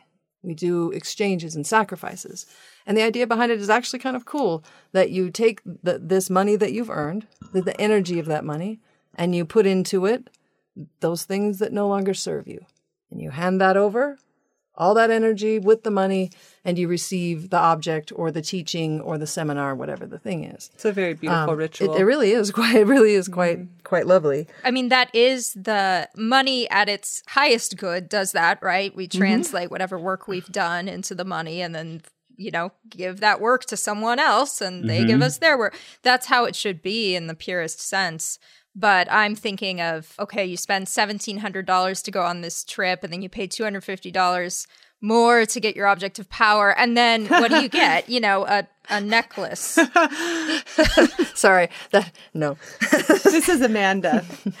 My highest sacrifice, my highest ability to receive the medicine for the United States was a $1,500 drum. That was the first level now. That $1,500 is only supposed to be for personal use. Now, if you want to use the same tool, the same drum, for your family, What? then that drum will be 3000 Now, if What? you want that same drum, oh, sorry, baby, to help your whole community and your whole country, No. that same drum is 5000 But because, Oh. because I was to be shaman of the United States is what they told me my title would be eventually, you guys. Okay. Wow. Oh my goodness. Because of that, I was able to only sacrifice 1500 for my drum for the highest level of healing for all of the United States. Oh yeah, what a oh, steal. Lucky can you. I can I insert here? I can be wrong. Oh, oh I hustled wanna- my ass off. I spent every I organized an entire seminar and every cent that I gained from working my ass off for 5 months to build that seminar, plus money that I called in from my Reiki students, plus money for my phone bill. I got together to make sure that I could make that sacrifice before the end of the week Ah, so that I could receive that blessing. And I can't tell you the mental breakdown that I had during the seminar that my, my sisters and my friends had to call me out and they said, My dear, what are you doing example to the others? This is greatest sacrifice, greatest blessing you could ever have from master to receive this drum. Why are you crying? I have to take care of my family. This is not the laws of the universe. This is not your high priority. So I told my family, sorry, got to do this. And everything that I had worked for for all those months that was going to take care of my daughter, to mm-hmm. help my family. I got me a real nice drum. And it's beautiful and it's medicine and I play it and it helps people. Um, and I transformed it. So that was my piece, the one piece that I kept because I needed to keep something to represent in myself the ability to move through this lesson and come out the other side, and that they can't control my mind, my heart, my life, or my bank account. good. Good for you. Can you? Um, I'm curious. We have one more piece from there too. Oh, yeah.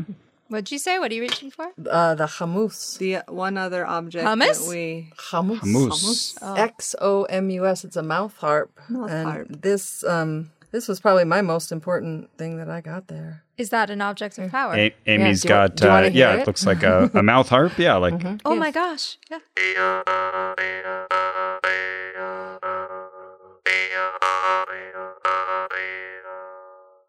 Yeah, it's super awesome. they're amazing. that is awesome. Cool. Thank you, Amy. So you keep that in your purse or some bag there? Yeah, not in my purse, but yes, I do. I keep it around. Um, that was What was your is- sacrifice for that? uh, I believe that uh, that twenty five dollar at most instrument cost me five hundred.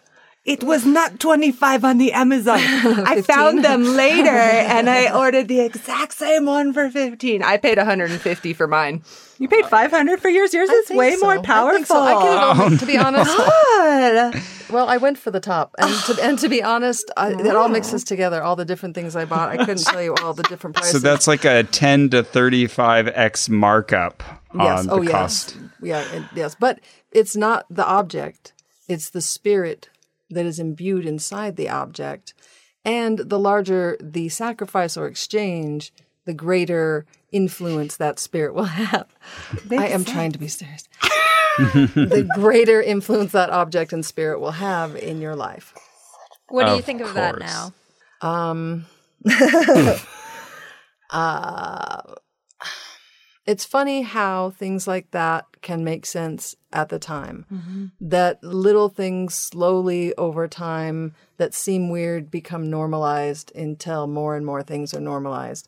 Because in the beginning it didn't make mm-hmm. sense to me, and then at some point it really did. It totally made sense to me at one point. Um, now I think it's mm-hmm. a super great way to manipulate people and make a lot of money. Hmm. Yeah. What are they doing with all this money? That's a super good question, and that's part of what kept me there. Is traveling with her. I saw how she lived. She they didn't she didn't go to re- they don't go to restaurants. They don't stay in hotels. We stayed in a hotel one time because it was the middle of the night in a snowstorm and the road was closed, and we stayed in a cheap ass motel. They don't spend money on anything. Good God, if we if we get like uh, ice cream or something like that from the grocery store, it's a fucking treat. Like it's a celebration. And there's no paid clergy, quote unquote. The yeah, right like everyone's she volunteering. supposedly yeah supposedly yes most people are volunteering. So the places we stay are people uh, open up their homes and they feed us and we stay there for free. Sometimes we'd spend money on groceries very rarely and very restricted. You can there's $20 for the week to feed four people. Ah okay. You know like i don't know how to do that but we did so i never saw the money going to anything extravagant Right. so it, it made me feel like it was legitimate. And well, you know, does, looking at it now, Shakuntali actually hang her hat? She doesn't live here. no, she stays in like I well, she stays in San Diego a good part of the time, and then travels from there to to L.A. to uh, Sedona, Denver, Dallas, Mexico. um, Albuquerque, various places like that, where she has organizers and gives events on the regular. She has kind of a scheduled tour four times a year. She hits these places. Oh, And so then someone really is her with her at all times. There's no Oh, going yeah. home to Russia. No, no, yes, she does go. She goes somewhere, and we think home to Russia. Again, about two to four times a year. She takes off. She's gone for a few weeks.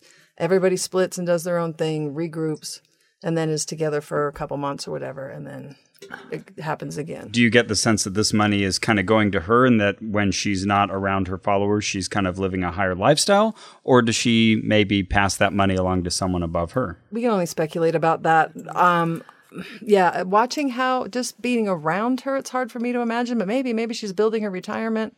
Maybe it's all going to the Get Master Out of Prison Fund. I don't think it's going to charity because I sure didn't see much of that. Actually, I saw zero of that. I tried to initiate a lot of that and could get zero of that going. So Yeah. my guess is it's not going to charity. But again, I don't know that either. I don't know where the money goes. Yeah. Well, I know that cult experts will say you keep a cult going for one of four reasons money, power, sex, fame, fame. Mm-hmm. Uh, and it sounds like power and fame would be her driving motivations here more than sex Mm-hmm. For or her, money. yes, I Well, think so. But I think master maybe sex and money. Looking at the Mm-hmm. at the videos and things that I had saw online, I think sex for sure. And there must be money in there somewhere because they're raking it in.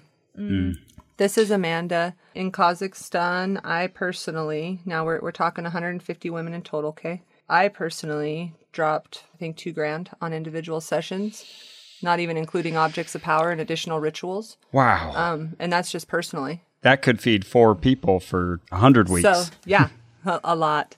Um, that could feed a family for months. Yeah. Yeah.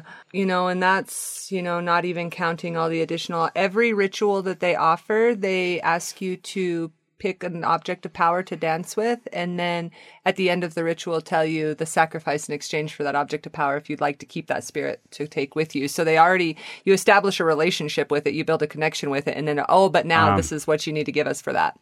Yeah, it's like Um, a drug dealer who gives you a little bit of their drugs for free. yeah, and then first. yeah, how awkward And then is tells it you then that- to that you have break to that pay for it. connection with Yeah. that object? Say, you Yeah. know what? Actually, I don't I'm need okay. it. Well, and then now, why don't you want this? What? Why? Right. What is your reason? Oh, money. This is not big priority. Mm. Right. so transactional. I'm I'm curious. One one thing that we ran into was we saw this video of Shakuntali walking on water. Oh, yes. And This is not wha- it beautiful. one of our, our listeners astutely pointed out the board that we had speculated was there that she was walking on. It was very clearly fake. W- were there any signs or wonders or demonstrations of spiritual or supernatural ability that you saw? Uh, she walked on broken glass Okay. a few times. A few times.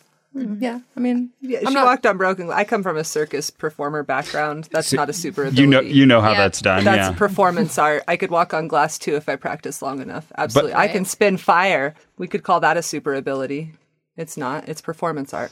She, but she presented it as being uh, an Oh yes, outgrowth of her spiritual attainment. yes, absolutely. That that well, that anyone could do it if you could attain the right uh, mental state.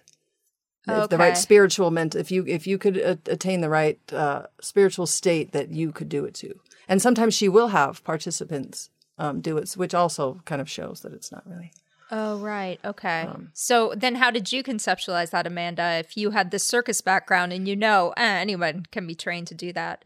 Like super awesome lady, you know, is able to do a lot of things. I got a lot of tricks up my sleeve too. So for hmm. me, it was just like cool. I mean, she, she's a great dancer. You know, she's got a lot of skills. She's got a lot of talents. That's one of them. Right on. Gotcha. You know, it's mystical as hell when I light up a fire hoop and I do stuff for somebody who hasn't seen that before. That's the most magical thing they've ever seen in their life. Hmm. Somebody who's never seen a performer walk on glass before, that's going to blow their damn mind. Hmm. Oh, right. Yeah. So you're kind of seeing magic as sort of a I guess I I think of magic as having a very clear line around it whereas you see it as sort of this more permeable barrier that um, we all kind of can dance with. And it's all perception. So it's, you know, smoke and mirrors is smoke and mirrors. You have somebody putting on a great show. You have all the elements of that show. You have touch, taste, smell, and feel. You are going to experience it like it is truth. Mm. Hmm. That's what actors do, right? Hmm. That is the truth that is being expressed through. Shakuntali works with actors. She works with people that are performance artists all the time because she is a master at that. She is a skilled, skilled performance artist. She's talented. She can sing. I can improv with her. Like, we can make some awesome music. She's got gifts. She's an awesome lady. She's a nice woman to. Hmm. Before the whole enlightened thing happened, like we would we would have fun when she would come out of the room, you know? And I treat her like anybody else, you know. We joke and have fun and she whoa oh Amanda. I remember one time driving Wyoming, I had the big uh the big pickup, three quarter ton pickup, and I was taking Diana and Shakuntali into the mountains in Wyoming and, you know, taking them down these back roads and I'm driving and I'm having a good time, listening to music. I'm like, welcome to Wyoming, whoop-a-doo. And she's sitting in the seat and she go, oh, Amanda, you really enjoy this, don't you? and she's laughing. I'm like, you know? We had fun. I took them up on my mountain and showed them how I say my prayers. And they're like, oh, this is how we say our prayers too. So is there genuine connection there? Yes. Do many people see it? No. Was it super different after the Enlightenment thing? Very. What's the enlightenment? When Shakuntali became enlightened. When I met her, she didn't hold that status. She was an enlightened woman. She was a high level Oh. priestess. And um, About when did that happen?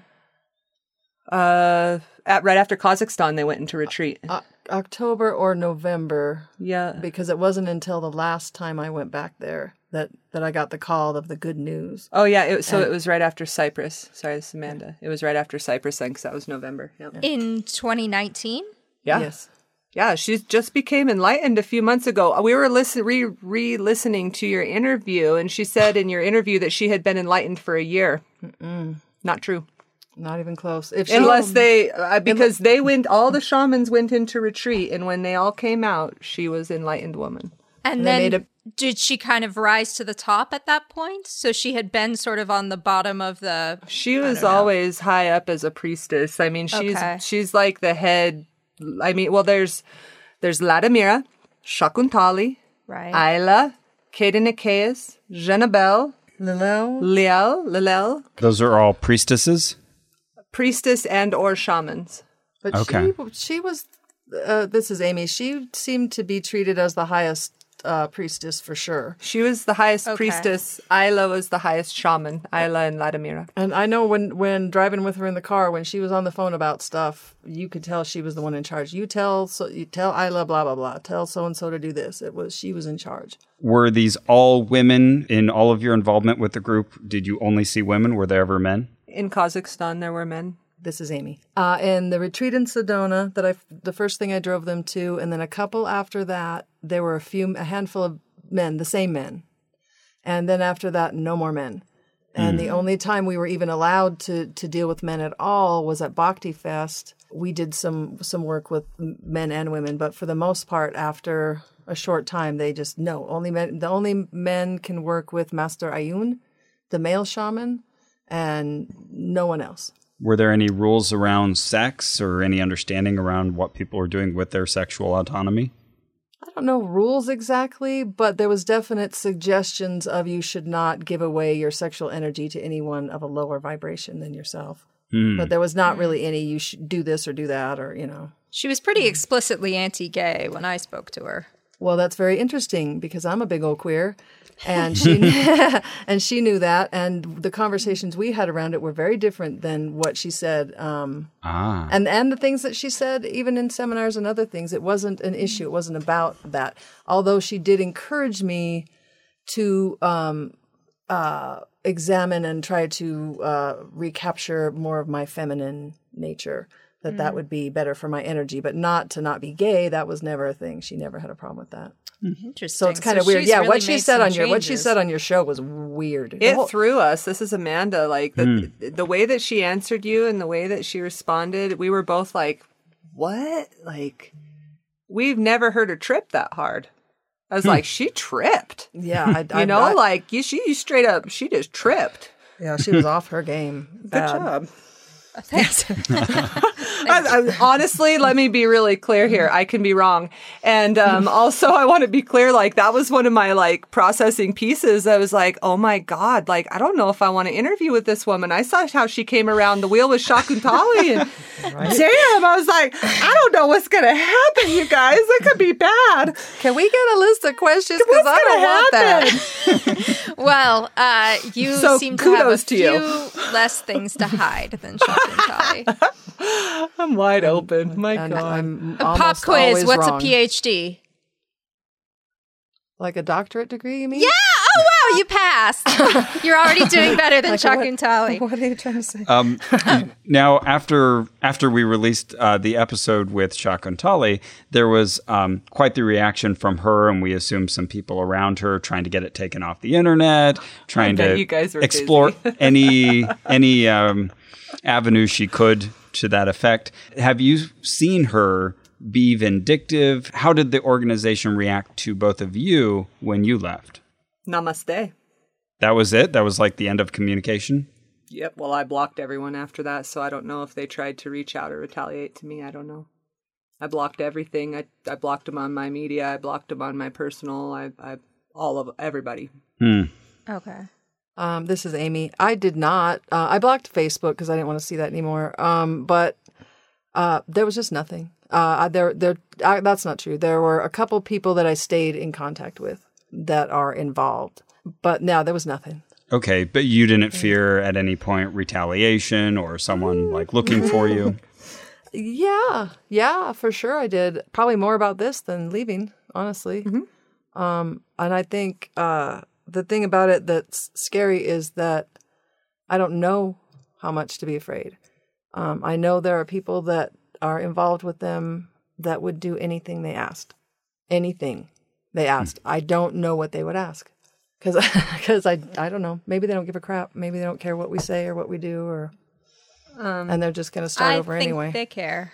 This is this I mean, they is certainly Amanda. reacted to us. This is Amanda. Um, when I got out, um, I had been sent back to the states with mm, I'm gonna ballpark guess maybe I don't know three to five thousand dollars worth of merchandise, objects of power, to bring back to states to just keep to hold until. Shakuntali came through and we did another event and then we, they hmm. would have it there, you know? So, you know, packed me up with an amount of stuff that it was unbelievable that I could even fit it in my suitcase. It was ridiculous and um, that was one of my big concerns um, getting out was i was holding their merchandise and i was like okay now that's a big enough price tag that somebody would come knocking on my door Yeah. so before i cut off contact completely i reached out to one of the helpers that i worked closely with over the time with Shakuntali and actually it was uh, it was the man that we know that was involved and he he felt safe and uh, set it up and I knew that they'd be that he'd be talking to them that he was the middle person. And so I actually was paranoid enough doing that. I mean it was an entire box of stuff about this big that I had to haul and I I made the meeting at a local a local spot and I had three of my friends be there as wallflower wallflowers, you know, not there as to know me, so that when I had that meeting, just in case shit went down, I had people. So I oh, wasn't there by myself. Take this stuff, have a nice life, forget my number, peace. And I was told if you ever want to come back, you can. Wow. That that oh, many people have left and many people have come back, and that if you want to come back, you can. And hmm. those were those were the last words that I had in person. you were valuable anybody. to them. Oh, Both of you. Yeah, yeah, yeah. We were. Hmm. She's the voice of power, and I'm the shaman of the United States. Are you kidding me? Yeah. That's a pretty powerful title. Charity leader, shaman of the United States. Damn. If- Voice of power? If you had to guess, how many people would you think are members of Field of Love internationally? Hundreds of thousands. They're in 32 countries. Each of the people that I mentioned that are shamans each have a following as strong, if not stronger, than Shakuntalis in their respective countries. Okay, so Shakuntali was at the top in the U.S., but not necessarily other places. She travels around. She travels around, but she, she's like in top of the hierarchy of the people. I don't, yeah, I don't know if she has the biggest numbers or not. Gotcha. Um, but I know she has thousands of people in the U.S. Mm-hmm. Hmm. and they have thousands of people in Mexico. They Oh, have Mexico's way bigger Their than us. European following is hmm. huge. Their European following is massive. Oh yeah. Mm. Yeah, when they when they have things in Mexico, they have hundreds of people show I up. said- we we have 50, 60, you know, that kind of thing. They have hundreds, in Mexico. Um, wow. And are you a recovery group of two, or have you connected with other people who've left? I have connections with uh, quite a few people that have left. Um, yeah, Okay. If anybody uh, wants to be in contact with these two, feel free to reach out to us and we'll uh, send your contact info to Amanda and Amy. absolutely. Absolutely. I know that we've kept you here for a couple hours now and really appreciate it. I do want to ask you just a couple more things. Um, one of the things that really concerned me about Shakuntali was that she claims to cure illnesses. Did you see her doing that while you were with her? Uh, this is Amy. That's an interesting question. So I have always suffered from treatment resistant depression, very severe, mm. all my life. And in in my time traveling with her, I had a two month span where it was gone. Mm-hmm. And when I say gone, I mean before even when I was happy, there would always kind of be that in the back of my head, it'd be better to just be gone. No matter what was happening, that was always there. And I had two months with them where that wasn't there, where I actually literally was like a normal person with normal emotions and mm-hmm. responses to the world. And felt like that was from that work. I don't know whether it was or not. I know when we went to the pyramid, when I came out, it was gone and I had a psychotic break and I've never been the same. Hmm. I've never seen her cure a physical illness. No. I have seen people kind of come out of their shells, people be more open, people feel better psychologically. Um, but I, I personally have never witnessed any curing of an illness. I've, I've watched my team members suffer and be fed herbs and not allowed real medicine, but I've never seen her cure anyone, no. That counts. Um, what were they suffering with? Um, different things, a broken foot for one. They gave them herbs for a broken foot. Yes. Okay. And prayer and I don't know, blah, blah, blah. Um, uh, I'm trying to think what else. Did stomach, she- you know, like Oh, sorry, stomach go issues, coughs, um, just you know, random regular sickness, headaches. Um, I, I know I had a migraine, and the best treatment they had for that was uh, rinsing my sinuses with salt water, Mm. and and praying more. May I? please. Uh, this Amanda. When we came out of the pyramid, um, about 80% of our population had diarrhea, um, had gastric issues, and um, they had a little, they had a lady there, a Russian doctor, that was prepared with Russian electrolytes and charcoal tabs. And they gave us broth, and they were very prepared for us all to be sick after that. Um, That which really spirit, uh, supports the tea hypothesis. it does. And also, there's the piece of spiritual purging, which is a very natural part of things. But also, I, I had diarrhea for 15 days after the pyramid. Oh my goodness. And my gallbladder, I went to my I went to my naturopath and my gallbladder was completely shut down. So whether it was a result of the food or whatever was in the tea, combination of the exhaustion and all the different things, my gallbladder was on the fritz completely and no. um, I couldn't get a solid stool for 15 days. So there you go. There's the there's Oh the shit of it. Goodness. Um, but they wouldn't let us take anything else. Like we had ginger capsules. We had taken our own stuff. If they would have known we were having Arbonne protein and stuff, they would have had a conniption fit. sure. Oh, I got in trouble for telling someone about it. Oh yeah. I got in big ass trouble for telling someone about Arbonne. Like I was drinking a thing one day when we were on the road together, and the lady we were staying with asked about it. And when after I told her that I was stealing away her people and I was giving them information that wasn't right, and that was her job, and she just like she went off. She was pissed. Huh. I You was don't not allowed to speak about that to anyone. Not my people, yes, but not her. pe- No one that was connected to her. Anyone that you met or knew through her, through the power, you had to have permission to speak with, to talk to, to get their contact information, hmm. because the power needed to protect you. You see. Yeah, no wonder this lady reveres a pyramid. and uh, was there kind of a, a common practice of reporting on other people when they would say something out of line? You're both I- laughing. I, I got in trouble a lot. So did I. this is Amanda. You're both a little too independent for this, I think.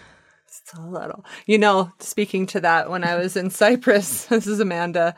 Um, you know, you do the seven days of of school of Global Spirit School. Oh, which by the way, after your uh, interview is now called Temple School. Just so you know, it's not Global Spirit School anymore. They're advertising it as Temple School now. Do you think that's because of the interview?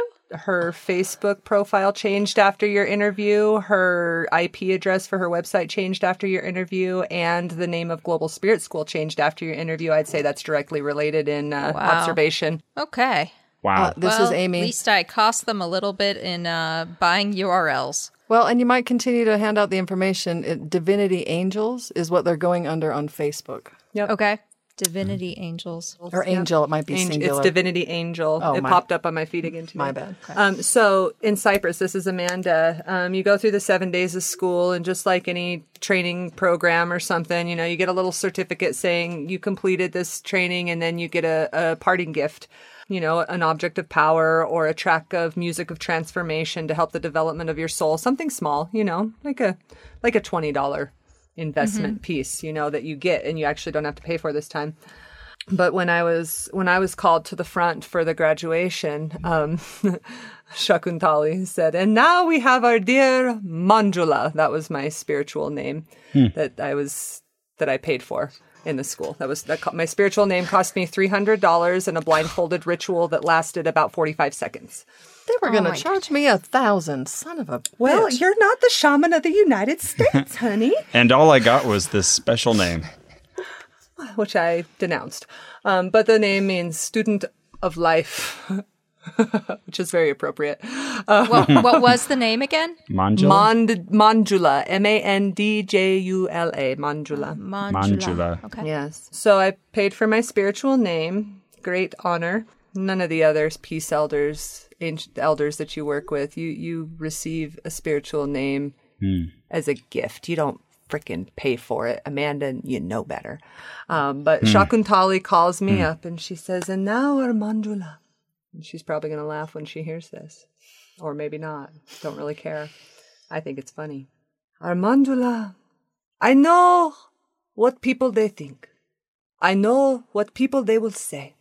I know what people they will do. I always know. But Mandula, she always surprise me. And you certainly have today.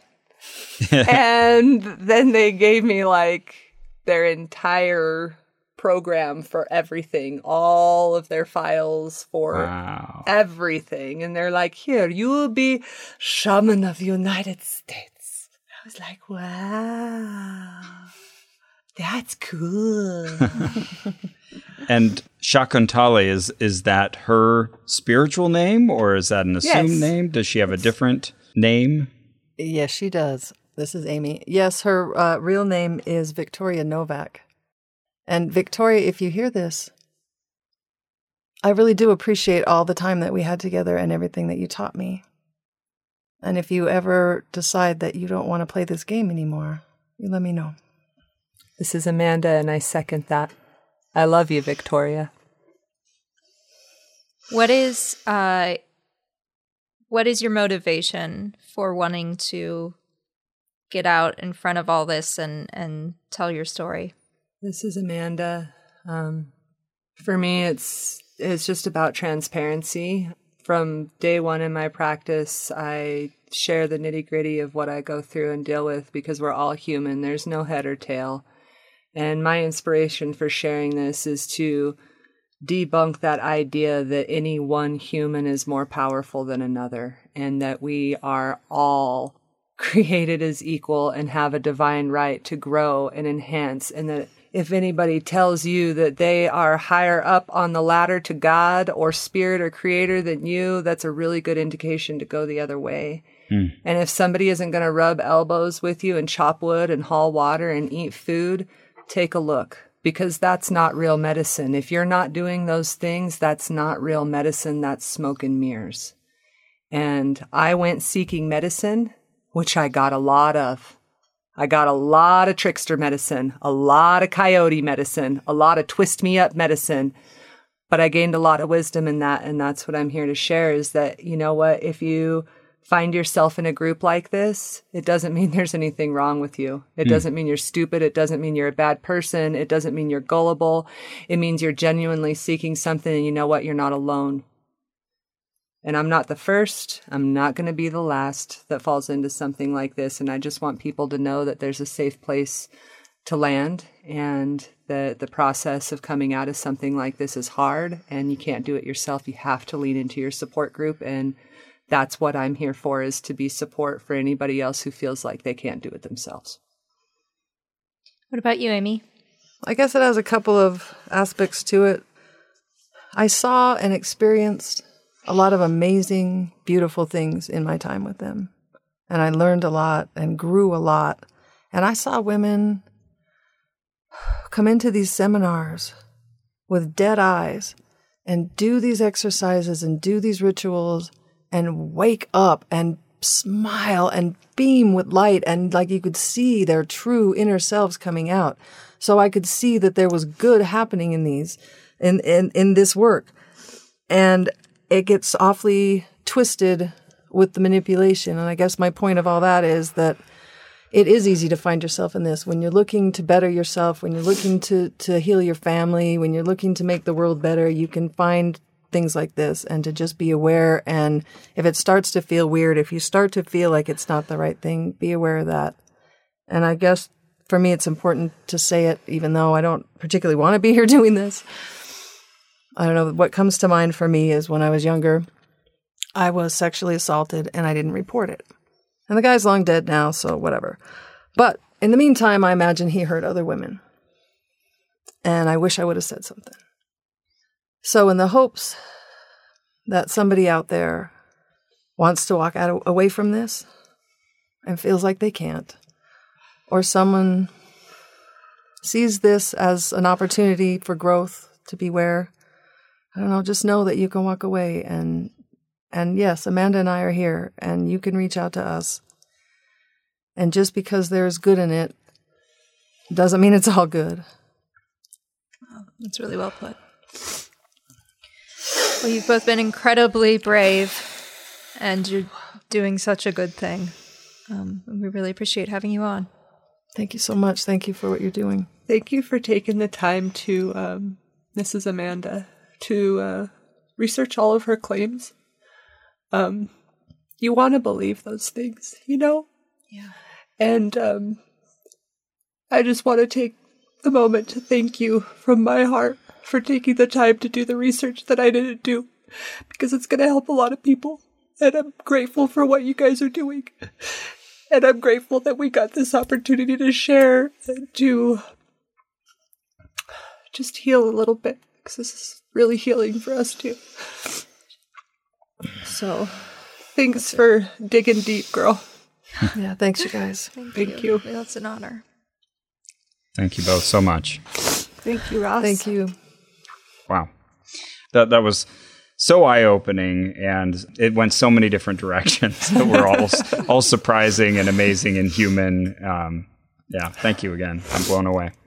Thank you. one of the things you guys asked in there is like what's come of all of this? And um, i want to speak to that real quick if i can. Yeah. is uh, amy's writing an original album. Um, i'm singing backup on it and it's super awesome. And we're not going to be a spoiler of the album name yet are we? No. no? No, No, we're spoiling not. that um, but we're working on in studio like we're recording and working on music and we're creating um, we're creating music for healing and for dance. And we have a new project coming up with that that i won't completely plug yet because it's in its infancy. But there's been a lot of great shifts and growths and the creativity that's coming out of this is exceptional. And i know that it's going to be really awesome when it all comes together. So you know out of every storm comes something awesome Yeah. In well, this tell us case, when it's it's out. We'll definitely music. Yeah. plug Yeah. it. Absolutely. Absolutely. Thank, you guys you so so you so much. much. Yes. Namaste. Namaste.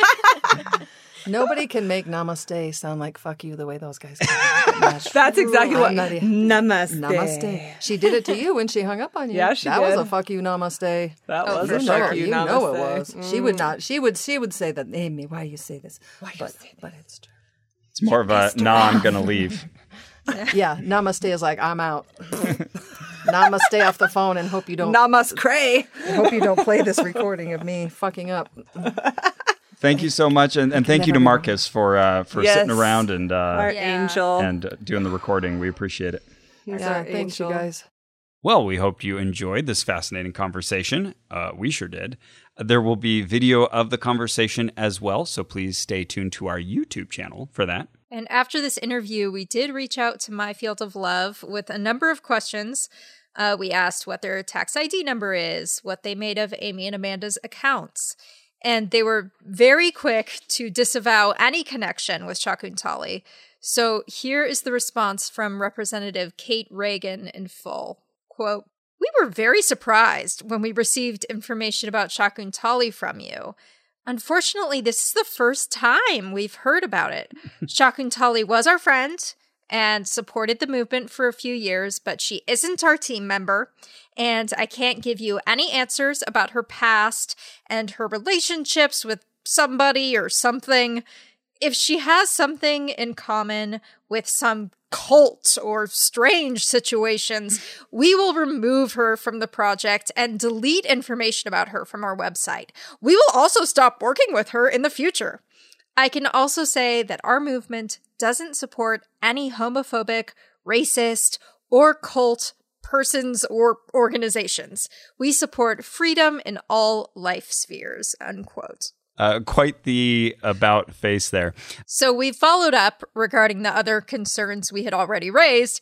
Uh, we'll let you know if we receive any response to that. As of the day of this episode being released, which is September 20th, 2020, my Field of Love's website is down for what they're calling scheduled maintenance. Well, what a coincidental scheduling. Uh, yeah, up until then, Shakuntali was listed as an enlightened woman, reincarnation of the Ukok princess, Siberian shaman priestess, possesses clairvoyance, the talent of instant opening of predestination and healing abilities, doctor of psychology, founder of the International Academy of Working with Subconscious Gyud. So uh, we uh, we want to extend again a, a real big thank you to the incredibly brave and vulnerable Amy Speck and Amanda Atkinson for coming forward and speaking with us. Indeed. And our theme music is by Brian Keith Dalton. Our administrative manager is Ian Kramer, and this episode was edited by Mr. Ross Blotcher. Hello. Uh, many, many thanks to the legal team that assisted with this episode Susan Seager, Madeline Knutson, Miles West, Betty Kim, and Jack Lerner. All of the UCI IPAT Legal Clinic, dedicated to press freedom and transparency. You can learn about their work and the services they offer at ipat.law.uci.edu.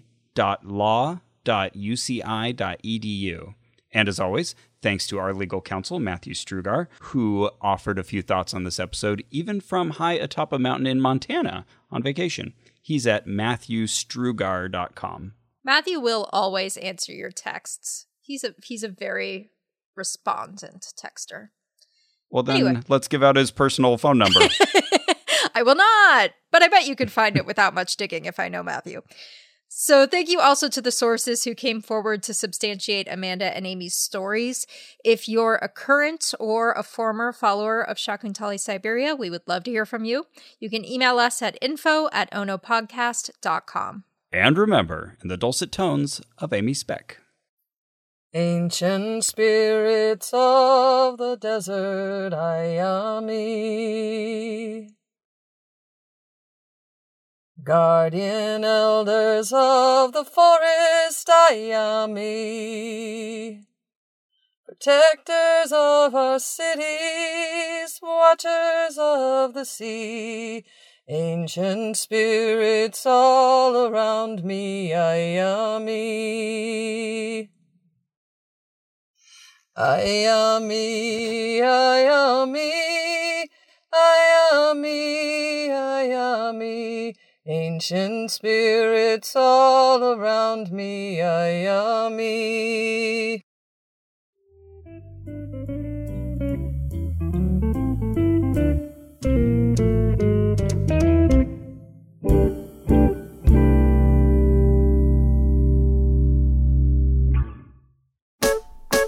Hi, my name is Graham Clark, and I'm one half of the podcast Stop Podcasting Yourself, a show that we've recorded for many, many years. And uh, at the moment, instead of being in person, we're recording remotely, and uh, you wouldn't even notice. You don't even notice the lag.